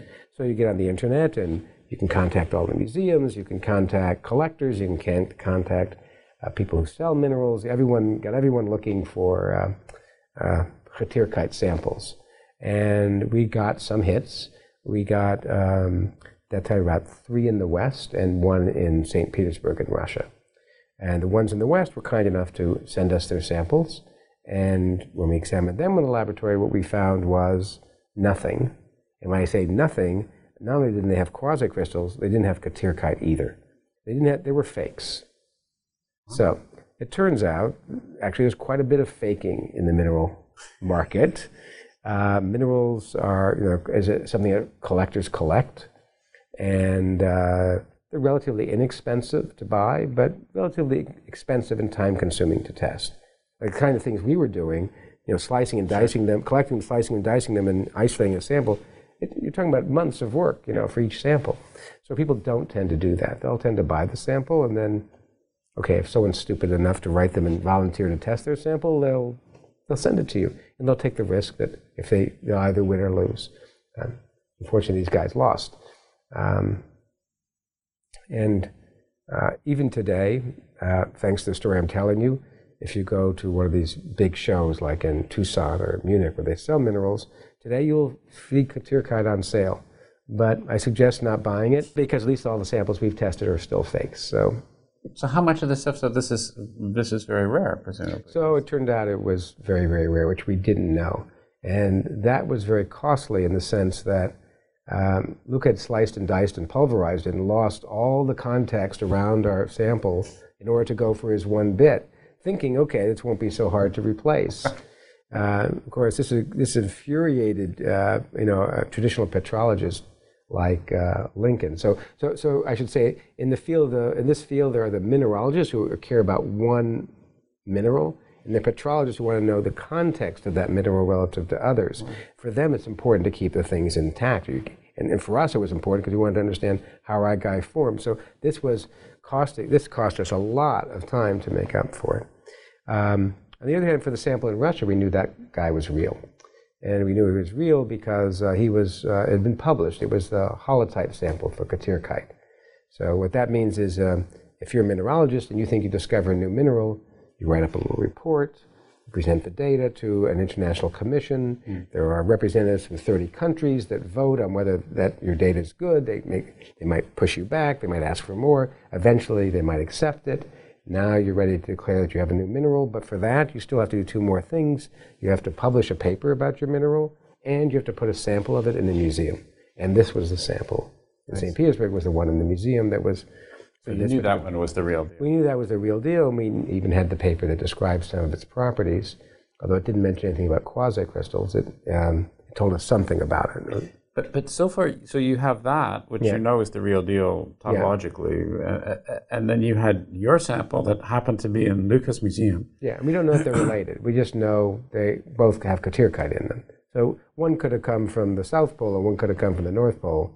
You don't know. Yeah, well, I, you know. Uh, uh, now it's true that the sample in St. Petersburg was listed as coming from the Koryaks they described where they found it in the same where are place. the Koryaks exactly? The Koryaks are in the um, the uh, Kamchatka Peninsula, okay. which is the far eastern yeah, edge of um, of Russia. So it's uh, actually not all that far away from Alaska on the other yeah, side. Yeah, it's just the opposite side of the Bering Strait um, from uh, Alaska. Okay. Um, it's in the, the part that's uh, it came from isn't the southern part that your people are more familiar with. It sticks out into the Sea of Okhotsk.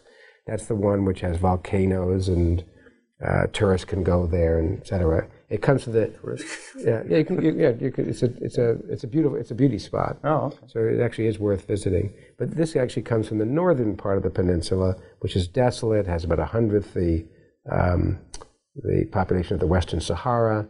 Uh, it is a famous. It's had various famous roles in history uh, because of its proximity to Alaska as the closest boundary between the U.S. and Russia. It almost started World War III during the Cuban Missile Crisis, um, uh, uh, and now is um, a uh, more mining area, um, uh, but still, you know, desolate. But that's where our guy came from. Okay, so that's so you've got now two samples that you're two samples. Now we want to understand if, if we so uh, I guess we were thinking about if we could prove any one sample was natural, like this one, that's enough sure. to get Lincoln and Glenn to rethink. But of course, they don't trust them any more than us. Uh, maybe less than us. I don't know. Um, so uh, we have to find out. Well, did it? You know, is the paper that's describing this really correct or not? Uh, so, and, and, can we check that material? Well, you can't check that material because it's the holotype material. Uh, but you could find the authors of the paper and begin to track them down. So. Right. Uh, it turned out, you know, the author, the lead author on this is a fellow by the name of Leonid Razin, asking around on the internet, we eventually discover he was head of the Institute of Platinum during Soviet times, which makes him a very suspicious character as to what his political connections would have been. And he turns out he did have those kinds of political connections. Mm. Uh, and um, and we hear rather bad stories about him as um, being um, uh, the way he would treat his competitors, um, using his connections and uh, questions about his character and things that would make you very worried about whether the sample is real or not. Um, but in the meantime, uh, eventually I found out that he's emigrated to Israel. So, get on the internet again and looking at the telephone books in Israel, and I find there's some guy, El Razin. Uh, I call him up, um, and no one speaks English at this place, so call him up with it. someone who speaks Hebrew, and no one speaks Hebrew at this place. Third time, I get someone who speaks Russian. Of course, everyone speaks Russian at this place. And uh, finally, get some guy to the phone, and I say, "Are, are you Leonid Razin? Yes. Are you the guy that wrote this paper in 1985 describing Khatyrkite? Yes. Uh, are you the person who found this sample originally? Yes. So it's all going well, and they say, um, "Well, can you describe to me the conditions under which you found it? Because the naturalness is very much depends on you know where you found it, what conditions." Um, uh, and um, well, I didn't remember that much. What little he could remember was exactly the stuff that was in the paper, which was not very much. Uh, so that was worrisome. And then I said, Well, do you have your geological notebook? Because that would have all those kinds of details. And he said, um, I'm not sure. It might be in Moscow. And I thought, hmm, this is bad. Uh, because uh, for a geologist, a field geologist, you never lose your yeah, notebook. Yeah. You know, you always and you always know where it is. okay, well, do you have more material? He said, well, maybe in Moscow. Said, okay, and now I'm in the conversation. I'm looking up the cost of airlines to Tel Aviv to uh, to Moscow. It's not so bad. I said, well, if I pay your way, would you be willing to go back and um, um, to look for the notebook and for the more materials and he said, well, got the discussion got kind of complicated then, and it took us a few days of back and forth with various people getting involved to figure out that what he wanted was a significant reward if he were to go back and do that monetary reward. I tried to explain to him that I don't have this is a this is a project which is by the way is operating with zero federal funding. It's you know everyone's working for free on this project, um, and so we have no such resources. Um, but doesn't convince him. He just gets angry when you when you when you say this uh, kind of thing. So he's kind of a uh, tough character uh, to deal with, and so we have to make a decision. Well, do I even try? You know, so some people say, well, maybe you should try. You're at a dead end if unless you pay him. So what are you going to do? So I thought about, you know, should I manage to come up with some resources to do it? Maybe he'll lower his price or something like that. But I got worried because um, he wasn't answer, able to answer any of my questions. And I was afraid he could come back with a notebook and no materials. If he came back with a notebook, how would I know yeah. the material were, when that notebook was written? Yeah. Um, so after a few days, I decided, that's it. I can't go. I can't pursue it. So, um, so that was the end of that lead. Uh, and so we're out of leads. Uh, and so that's an example of what I was saying. You know, there are various points in the story where you just thought, you were done. Yeah, yeah, you convinced me that it's a difficult story, but but the, tell, give, give, me something promising. Give me. Oh, you think something is going to happen? Yeah. oh, okay. so uh, one night, uh, Luca's having dinner with his sister and a friend, and explaining the story that I've just explained to you. And uh, the friend asks, uh, "What is the name of this collector?" And uh, Luca tells him, he says, "Oh, I live in Amsterdam, and unfortunately, that's a very common name, Yeah. like John Smith Smith, or something like that." Um, there is some woman who lives down the street, older woman. I help her with groceries. She happens to be have that name. I'll go ask if she knows anything, but not likely. Uh, 24 hours later, we get an email. Guess what? She's the widow of this collector. so, so uh, the good news is that we found the collector. The bad news is that the collector is no longer alive. Um, so uh, we sent Luca to Amsterdam to meet uh, this woman. Uh, he, he- she won't meet with him, but she'll meet with the friend, so he has to sort of do this a little bit indirectly.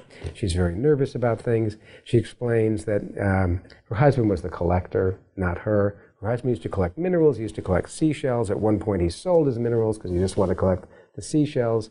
And she knows, you know, that was long ago, 1990. She knows nothing about it. So uh, it doesn't sound very promising. Uh, but after enough questions, uh, she admits that her husband used to keep a secret diary. And uh, although the minerals were sold to Florence, she kept the secret diary. And so she lets the friend look at the secret diary, and sure enough, there's an entry in there uh, for Khatyrkite, and it explains that he took a trip to Romania in 1987, and he met a person there described as Tim, and um, Tim the Romanian. And uh, Tim, well, this is strictly illegal in Soviet times to smuggle to take minerals out. Was clearly a mineral smuggler, but that's how he got his samples of minerals.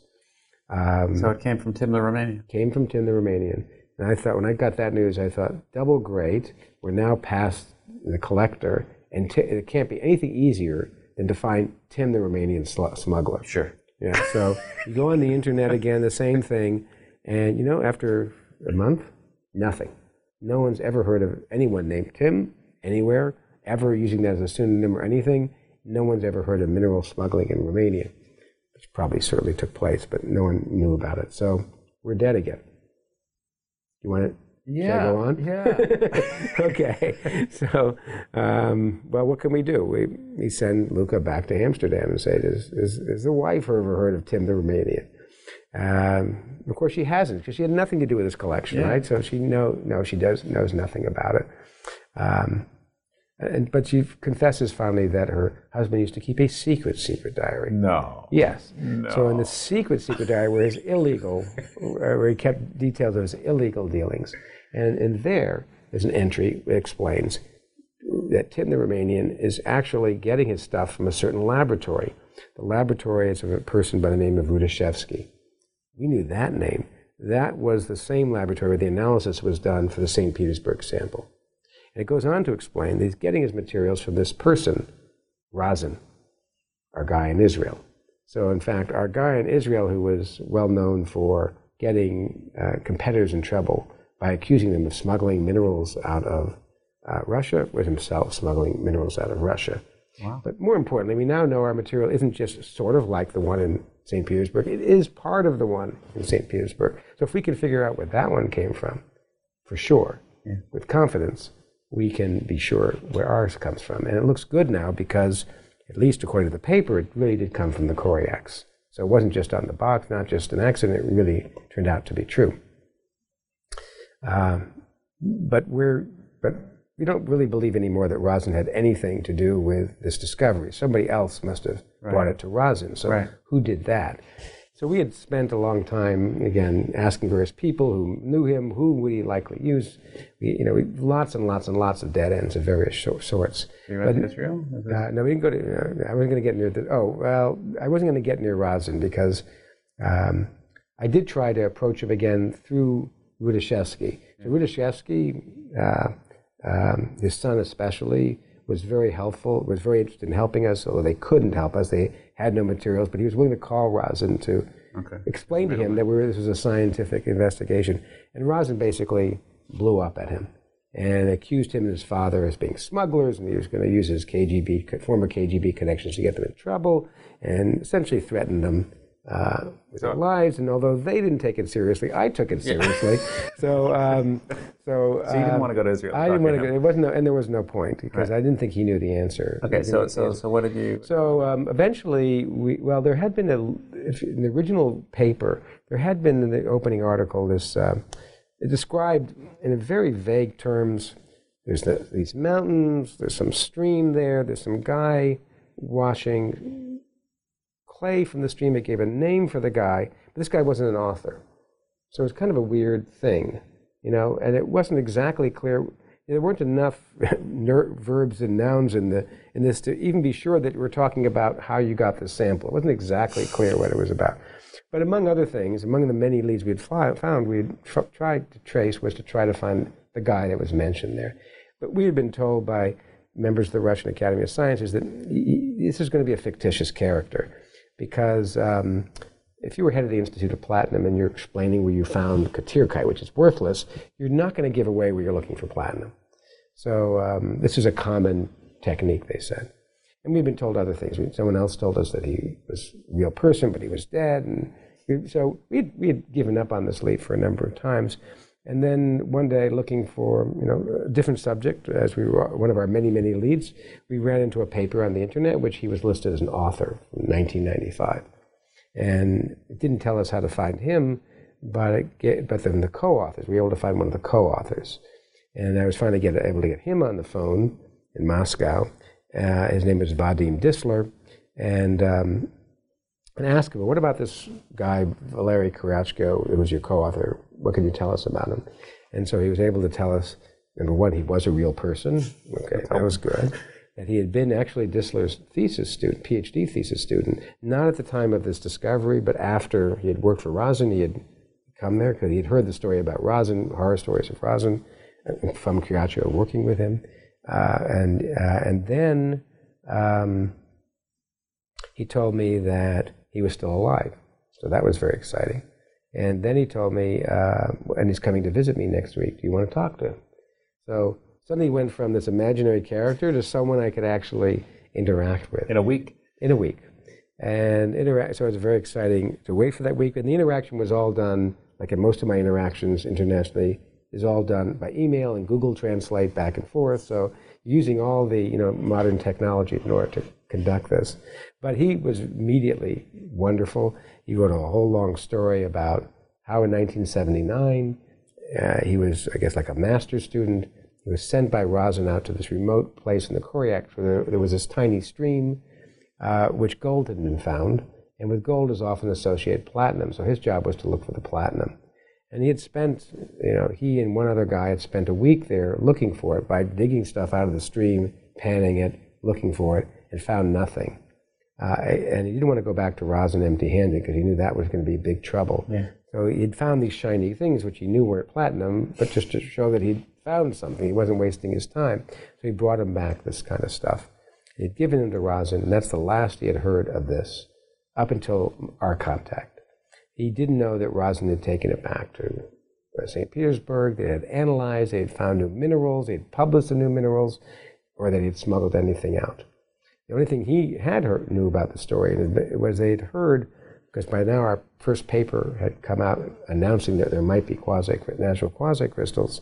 He had heard about that because that made some news in Russia because it seemed to have this Russian connection. And he didn't realize he was connected, but now he was connected to the story. And so he was just really excited about that. And he's a, he's a really wonderful person uh, generally. Uh, and he volunteered to do anything he wanted to help. Um, but at the time, the important thing was we actually now knew exactly where, when, how our sample was found. It was not found in an aluminum foundry. Exactly. It was, it was a real natural. A real natural something. Something, yeah. Yeah. um, so, in the meantime, the story I didn't tell you is everything that happened in the laboratory. But let's imagine that after lots and lots of work, what we found in the laboratory was evidence from some of these little specks of material that our sample had been formed under very high pressures pressure is probably 100,000 times atmospheric pressure. Not, again, not something you'd find in a, a byproduct of any kind of human activity. In fact, the only ideas that could we at one point we had like a dozen ideas. We are now back to actually our original two ideas. We had many different ideas, but of those different ideas, the only ones that were compatible were high pressure, were deep under the earth, right. or in space. The extraterrestrial, the, the meteorite was your idea, yeah. but the other one was from one of these cranky, cranky yeah. guys. Yeah. yeah, yeah. And at this time, you know, it was anybody's guess as to which one it was. Yeah. Uh, but it turns out there's a nice way of distinguishing the two, which is by measuring the oxygen isotopes in the material. It's an expensive process, so you don't go right ahead and do it first thing. Yeah. But there are a few places in the world where you can do it, including at Caltech. And by this time, I had been traveling back and forth to Caltech and trying to get people to see if they had any ideas. And one of them had put me in contact with, a, with John Eiler and Yunbin Guan there, who do these kinds of measurements. And now there was good reason to do those measurements. Uh, uh, uh, is that there's, there's now distinguish the two possibilities. And it took about a summer's worth of work to do it. Um, but by the end of the summer, the data was clear and unambiguous. It corresponded perfectly and beautifully with meteoritic origin. And you can not only just tell it's a meteorite, you can tell what kind of meteorite. It was not just any kind of meteorite, it was a special class of meteorites known as CV3 carbonaceous chondrites. These are, for meteorite experts, the most interesting and famous ones because they're, they're, they're relatively rare, but they formed in the very earliest moments of the solar system. So, four and a half billion years ago. So, suddenly, instead of talking about quasicrystals that formed in the laboratory in the last century, we're talking about quasicrystals that formed in nature even before there was an Earth, even before most of the minerals we know of were first formed. Um, now, one of the world's experts on this famous class of meteorites was the guy we were talking to in the Smithsonian, Glenn MacPherson. So, but now we'll talk to you. So suddenly, after giving us, and I won't go, I won't go, didn't go through all the stories of the various, you know, sort of uh, qu- questionable emails along the way, you know, about why you even do it, looking at this. Suddenly, as you would change, ah, you know, this was the definitive test. There was no question that this was correct. Now this is really interesting. Now we've got to do, you know, a lot more tests. And the only problem was there was no more material to test. I was just going to say, I mean, we were out of material to test. Uh, and so, um, and the only place you could hope to find it, since he was telling us no other thing was like it, the only hope would have been to go back and look for more. Uh, but most people, 99% of geologists, maybe 100% of geologists would have said, just because you found a grain there in 1979 doesn't mean you're going to come back in 2011. You're going to find anything. The chances are, you know, it could have been an airburst, and you, you know you'll never find another grain of this stuff. And so it seemed like a crazy mission to do, to go back there. And furthermore, it's a restricted region of Russia, so you, you know it's not like you can just buy a ticket and go there and look. You need permissions from the Russian government, the FSB, the modern KGB, the military, the local government of uh, Chukotka, the local. You need transportation to go out there. You, you know, just think about the pile of things that you, know, that you need to do. You're not uh, going to stop now. um, and you need some money. Yeah. yeah to make this work. Yeah. Uh, and uh, so, but uh, I felt that if we didn't go now, uh, we'd never be able to go because Valeri is now in his 60s and uh, he's willing to go, but, you know, better go now. Um, as crazy as it is. So, um, literally within eight months of, you know, deciding that it was time to go, we were on the ground there. Um, so we got the money, managed to do that, managed to get, uh, we brought uh, uh, Vadim Distler, Valeri, who was working on Distler, brought, and, and uh, with, a, uh, and with Distler's colleague, uh, Marina Yudovskaya, they kind of formed a team that helped us make all the local arrangements and governmental arrangements, all those things we had yeah. to do. We did all that paperwork. Mm-hmm. we brought them actually to Princeton at one point because it wasn't clear how we were going to actually run this mission. We yeah, come on, tell me. I, yeah, you passed all this stuff. I, I, want to know what's going on. You, you, you, go there. It's did difficult. we go there? Well, yes, we did. and you, you found the stream, and I mean, and we so you, you, you, get to Anadyr and you get on these. So, oh, I should say one thing. When I originally, when we were originally going to go, yeah. my notion was that I was not going to go. Oh. I'm not a field geologist. And actually, I've never been camping before, so uh, this is not my first place to have an experience. And furthermore, I would probably do something stupid like break a leg or something and have to end the mission. So I had a lot of concerns about that. So I had this great plan we'd helicopter people in to the site, and, uh, and there'd only be a few people to go, but they they do the work. But it turned out the helicopter idea, by the time the Russians came to visit Princeton, that wasn't going to work for insurance reasons. We just couldn't get helicopters or proper insurance. So they said, we'll go in trucks. And they said, you must go, Paul, because uh, there's now enough room to go and you really ought to go. So I was sort of uh, dragooned into going. Uh, I don't actually believe that part. But anyway, no, go, go, go Believe ahead. it. Believe it. you should believe it. Um, now, my plan was to stay back in the town of Anadyr and let them go um, by helicopter, which I but, thought was a nice idea. Okay. But okay, so we're um, uh, so you so but they said we'll go by truck. And I said, but I've been looking at Google Earth and there's no roads. They said, oh, don't worry, there's, no, there's roads. Uh, so we get to Anadyr, and uh, the first, you know, we got off the plane in Anadyr after a long trip. The t- whole team, I put together a combination of Americans and the Russians and some graduate students that would apply some muscle power, could be some muscle power. Among them was my son, Will, who was a geoscientist at Caltech and is now a geoscientist at Harvard. Uh, so that was a great aspect of it. Um, and we got to the place where the trucks are, and these trucks are not conventional trucks. These are treaded, like tank-like. They have the, the the base is like a tank, but the top is like I don't know a beat-up van. Um, and those were our vehicles. Those are our trucks. And and the next day we're out uh, at the edge of Anadyr, ready to set off on the trucks in this tundra, this permafrost which you can't really walk on very smoothly, and these trucks can kind of barely manage to make their way across.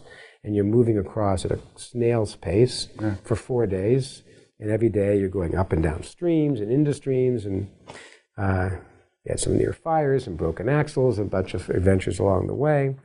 Uh, we encountered bears, we encountered you know various uh, challenges along the way, uh, but we get there, and we um, spend the first afternoon looking to see if we can find where. So I remember where we found the material. Well, of course, things have grown since then. It's not so easy to find. But he, after a few hours, we actually found the spot. Um, and then begin sort of 10 days of uh, hard work of digging, not just there, but up and down the stream, uh, material out. Uh, you dig it out, then you have to pan it, much like you would pan for gold except Russian style. And Russian style panning is not like you know the Western style panning. It has its own um, protocol, uh, which Valery was a world's expert panner. He loved to pan. Will loved to dig, so he was the main digger. Uh, and so he dug about one and a half tons of material out of there, panned it, you know, carefully labeling and using where everything came from. We had one team that was measuring, structurally mapping the geology of the area in case that because it wasn't a meteorite, and to try to understand better if it were a meteorite, how it had fallen.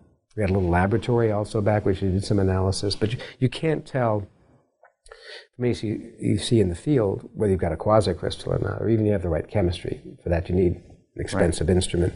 So you can do some very rough visual things, and uh, so we did the best we could to help guide the thing.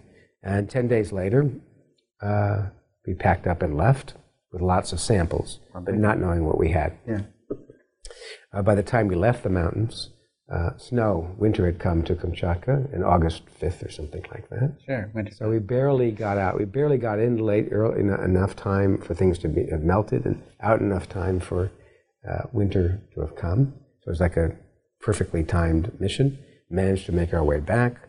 Had some final discussions. Then there were some issues about how to get the material out of Russia. We managed to get the material out of Russia.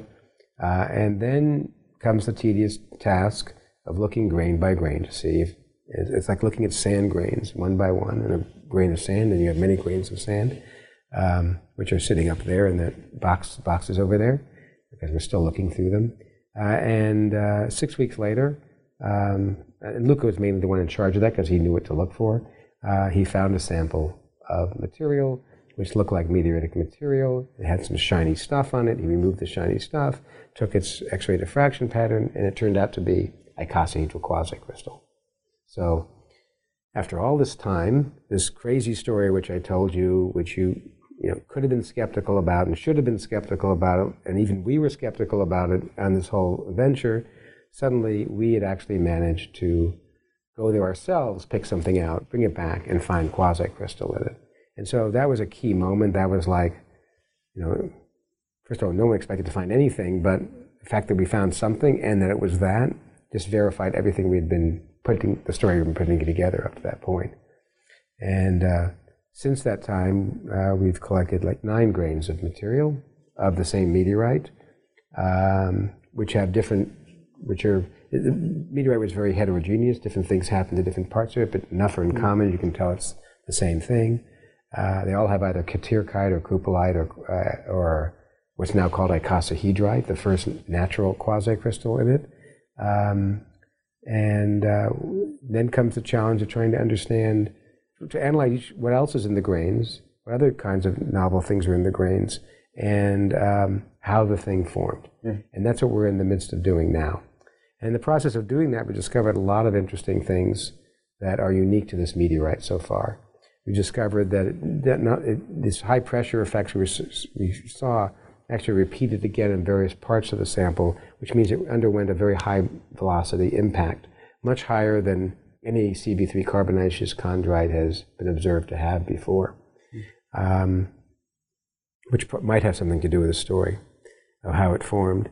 We've also found other new mineral phases, most of them crystalline, but just recently, just a week ago, uh, we officially announced the discovery of the second quasi-crystal that we discovered in nature from the same meteorite, a different material, aluminum iron nickel instead of aluminum iron copper, uh, and a different kind of quasi-crystal. Not icosahedral like the sample I showed you, we were discussing, but one which we call decagonal. It's tenfold symmetric in a plane and then like stacks of tenfold symmetry, like Penrose tilings stacked one on top of the other. So, so completely different. Completely different symmetry and structure, yeah. So two different quasi-crystals in the in the same meteorite, and other interesting and other interesting things, and um, and uh, and now we are doing well. There's a lot of different tests that are happening right now to explore other issues. Uh, just to name some of them, one in the group in Zurich, we are trying to extract from our sample some from our samples uh, isotopes of helium and neon, which preserve information about um, if you had an impact, um, how big were the impactors? How big was our object? And when did this impact occur? Uh, or uh, in at Argonne labs, we're actually in a, uh, reproducing the high pressure conditions for synthetic materials of the same nature and asking is the quasi-crystal stable when you put it under ultra high pressures. Mm-hmm. So there we can put it under ultra high pressure and study if there's how, the how it transforms or doesn't transform as a function of temperature and pressure. So we can see if pressure helped or hindered the formation of quasi-crystals, and it looks like it helps it. Um, and then with the group at Caltech, uh, we, we want to actually reproduce the collisions at yeah. these high velocities and see if we can reproduce some. We think we have some ideas as to what the sequence of events were, but we'll try to actually reproduce it to some degree in the laboratory to see if we can figure out how get metallic aluminum, how you get metallic aluminum together with copper, uh, all in one material. That's a big puzzle. That's the if you were to ask most uh, uh, petrologists, geophysicists, they'd say that's the part we really don't understand, and we don't yet understand it. We have some clues as to what some of the aspects were, but unless we can really reproduce it in the laboratory, we can't be sure we've got it right, that we've got a good story. So we're trying to do that now. So all these efforts and more are continuing as we speak. Can you tell me how much time we have left? Because I've got other. I, I uh, fifty minutes. Five zero. Yeah. Um, so I was told, as I as I mentioned to you, by Freeman Dyson that I yeah. have to talk to you because you have an amazing story. But yeah. I, I thought he was exaggerating. I mean that, that that's that's a that's like an Indiana Jones type of story. It turned out to be. It's incredible. yeah, you feel really lucky to be in such a story. I have to, I have to say. At some points, you didn't feel so lucky, like sure. when, when, you, when you went a certain distance and you got stopped. Sure. you know, I got all this point, and now we have to stop. But the fact that we managed to make ourselves get ourselves through this point. Uh, but but all the things that it brings in, and then bringing and then winding up with this meteorite. Yeah. I, I, wanted to ask you about this particular type of meteorite. You said it was a CV blah blah blah. CV three carbonaceous chondrite. Yeah. Okay. So I guess one obvious question is um, comparing this particular one with with other ones that are that, that, are out there, and you're talking about the impact. Maybe the impact had something to do with it, and the pressure associated with the impact, and so mm-hmm. forth. So presumably, you've looked at taking samples from maybe it's not so easy to do, but but examining some samples of other similar? We haven't really done that yet because our focus has really been understanding this one sample. Right. And, and you can see how much work that takes. Sure.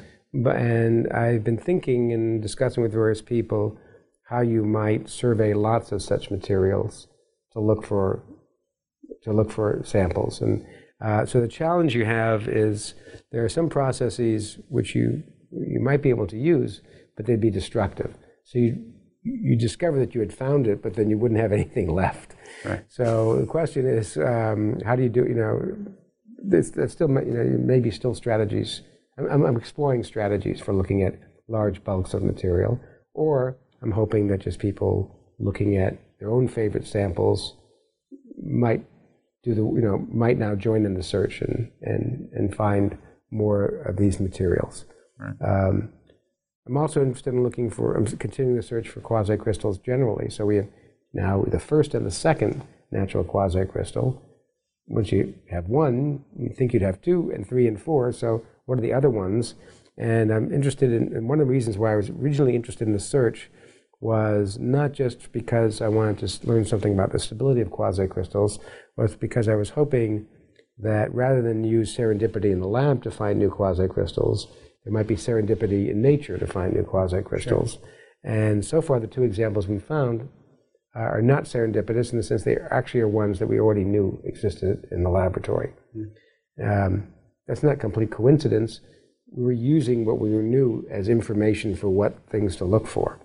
So um, uh, if we were searching, or looking, you know, if, uh, um, so, so, so I want to think about how to also continue the search in a way that we might find new materials um, that we could then bring back to the laboratory and try to synthesize rather than the, rather, right. and that would be a useful way not just to expand the catalog of quasicrystals, but you might find examples where you have other physical properties which combined with the quasicrystallinity would make them very interesting right. materials. So I was going to ask about that, but I, I think I'm going to stop because okay. um, because I, I, could go on um, virtually indefinitely. Um, but I will I will ask you one other one other thing that I promised to ask, which is completely different that I should mm-hmm. get since I have you here on, okay. on, on film, um, which is given that we've had the occasion to talk quite a bit over the last two days about a wide variety of different subjects,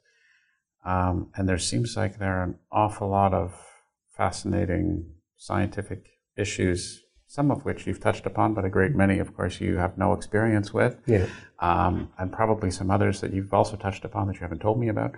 That, uh, um, so there's a lot going on in the scientific world. Um, what advice, if any, would you have for young students, a high school student or an early undergraduate, when it comes to pursuing a scientific career? I think well, I think the most important thing is to get some experience with research. Um, I think classroom teaching is um, um, very different than the real world of scientific research. In classroom teaching, you're taught things which we understand well enough, usually taught things we understand well enough, and that they can be brought to a level that many people can understand. When you research, you're really on a frontier. You actually don't know which way to turn and which way to go. And uh, you have to decide that for yourself. And that's extremely exciting. Uh, I think for students who are uh, scientifically inclined, it's extremely exciting. And you can do research at home. Uh, when I was a kid, I, there were certain projects I would work on at home, which you know maybe not have been very important research projects, but that wasn't the point. The point was I was enjoying the sense of discovery. Uh, later on, when as soon as I had the opportunity, I got to work at uh, in laboratories um, uh, in my community. So if you if you have access to that, I think you should try to get to, that as early an age as possible. Um, uh, there is an issue with that which I'm concerned about, um, which has made it harder for kids to do that, which is, at least in the US, which is when I was a kid, I was able to get in the laboratory, I think, at age 12.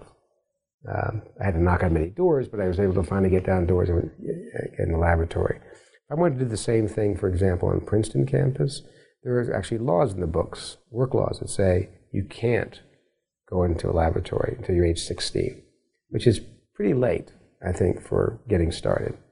Um, and um, and and it's kind of weird. The, the, the issue has to do with safety, Sure. but we let kids at age 12 play football, but we don't let them in the scientific laboratory, e- even under relatively safe conditions, to work in a laboratory. We keep them from that kind of activity. Um, I, I think that's really bad. And I've been thinking about you know how one can change that regulation uh, because I think it's uh, bad for the future of science. You're you know you're we lose people that way. You know they're being told this is bad. Go do something else, Like football. like football. I don't think it's football, Oh, I but I just think that you know I think science is also an exciting activity, and getting that um, opportunity for me was really important. Um, and uh, especially often you're talking about bright kids, many of them are bored in school. And then if they have the opportunity to do this kind of activity, it makes it all relevant. Sure. They So I think rekindle their enthusiasm. Yeah, yeah. So I think um, somehow better interfaces between schools and research labs, research opportunities, and changing these regulations, um, I think is uh, be, is important for the future of, of young scientists. And uh, picking up on your comment about some of them being bored in school, is there any advice you might give to a high school teacher or to a, middle school teacher in terms of how to improve the situation, how to keep the kids a little bit more stimulated? Well, um, I think it. I think it's a challenge for teachers. I mean, first of all, it's important that, that the teachers of these students are, are not the type of teachers who feel um, discomfort if they don't know something. So, I mean, so, so some teachers, you know, have the point of view, or feel that they're supposed to be the experts and they're supposed to know everything. And so when you get these very bright kids coming at you, questioning, um, they may react badly because it feels like they feel like their authority is being challenged. Whereas um, I think a healthier attitude is to say, uh, it's, it's perfectly okay to say you don't know. I, I do that all the time. Um, and, and that's a good question, and we ought to pursue it and, you know, and allow some freedom, uh, encourage, encourage students to ask the questions and give a lot of positive reinforcement for the questions, but more than that, follow through. It shouldn't just be a question, oh, that's an interesting question. Let's pursue it. Let's figure out how to pursue it. Let's, um, how we might answer that question. Also, um, you're not living in a, um, you're not living on an island, you know, uh, especially with the internet. Uh, you know, if you have a question about something, go find the expert in it.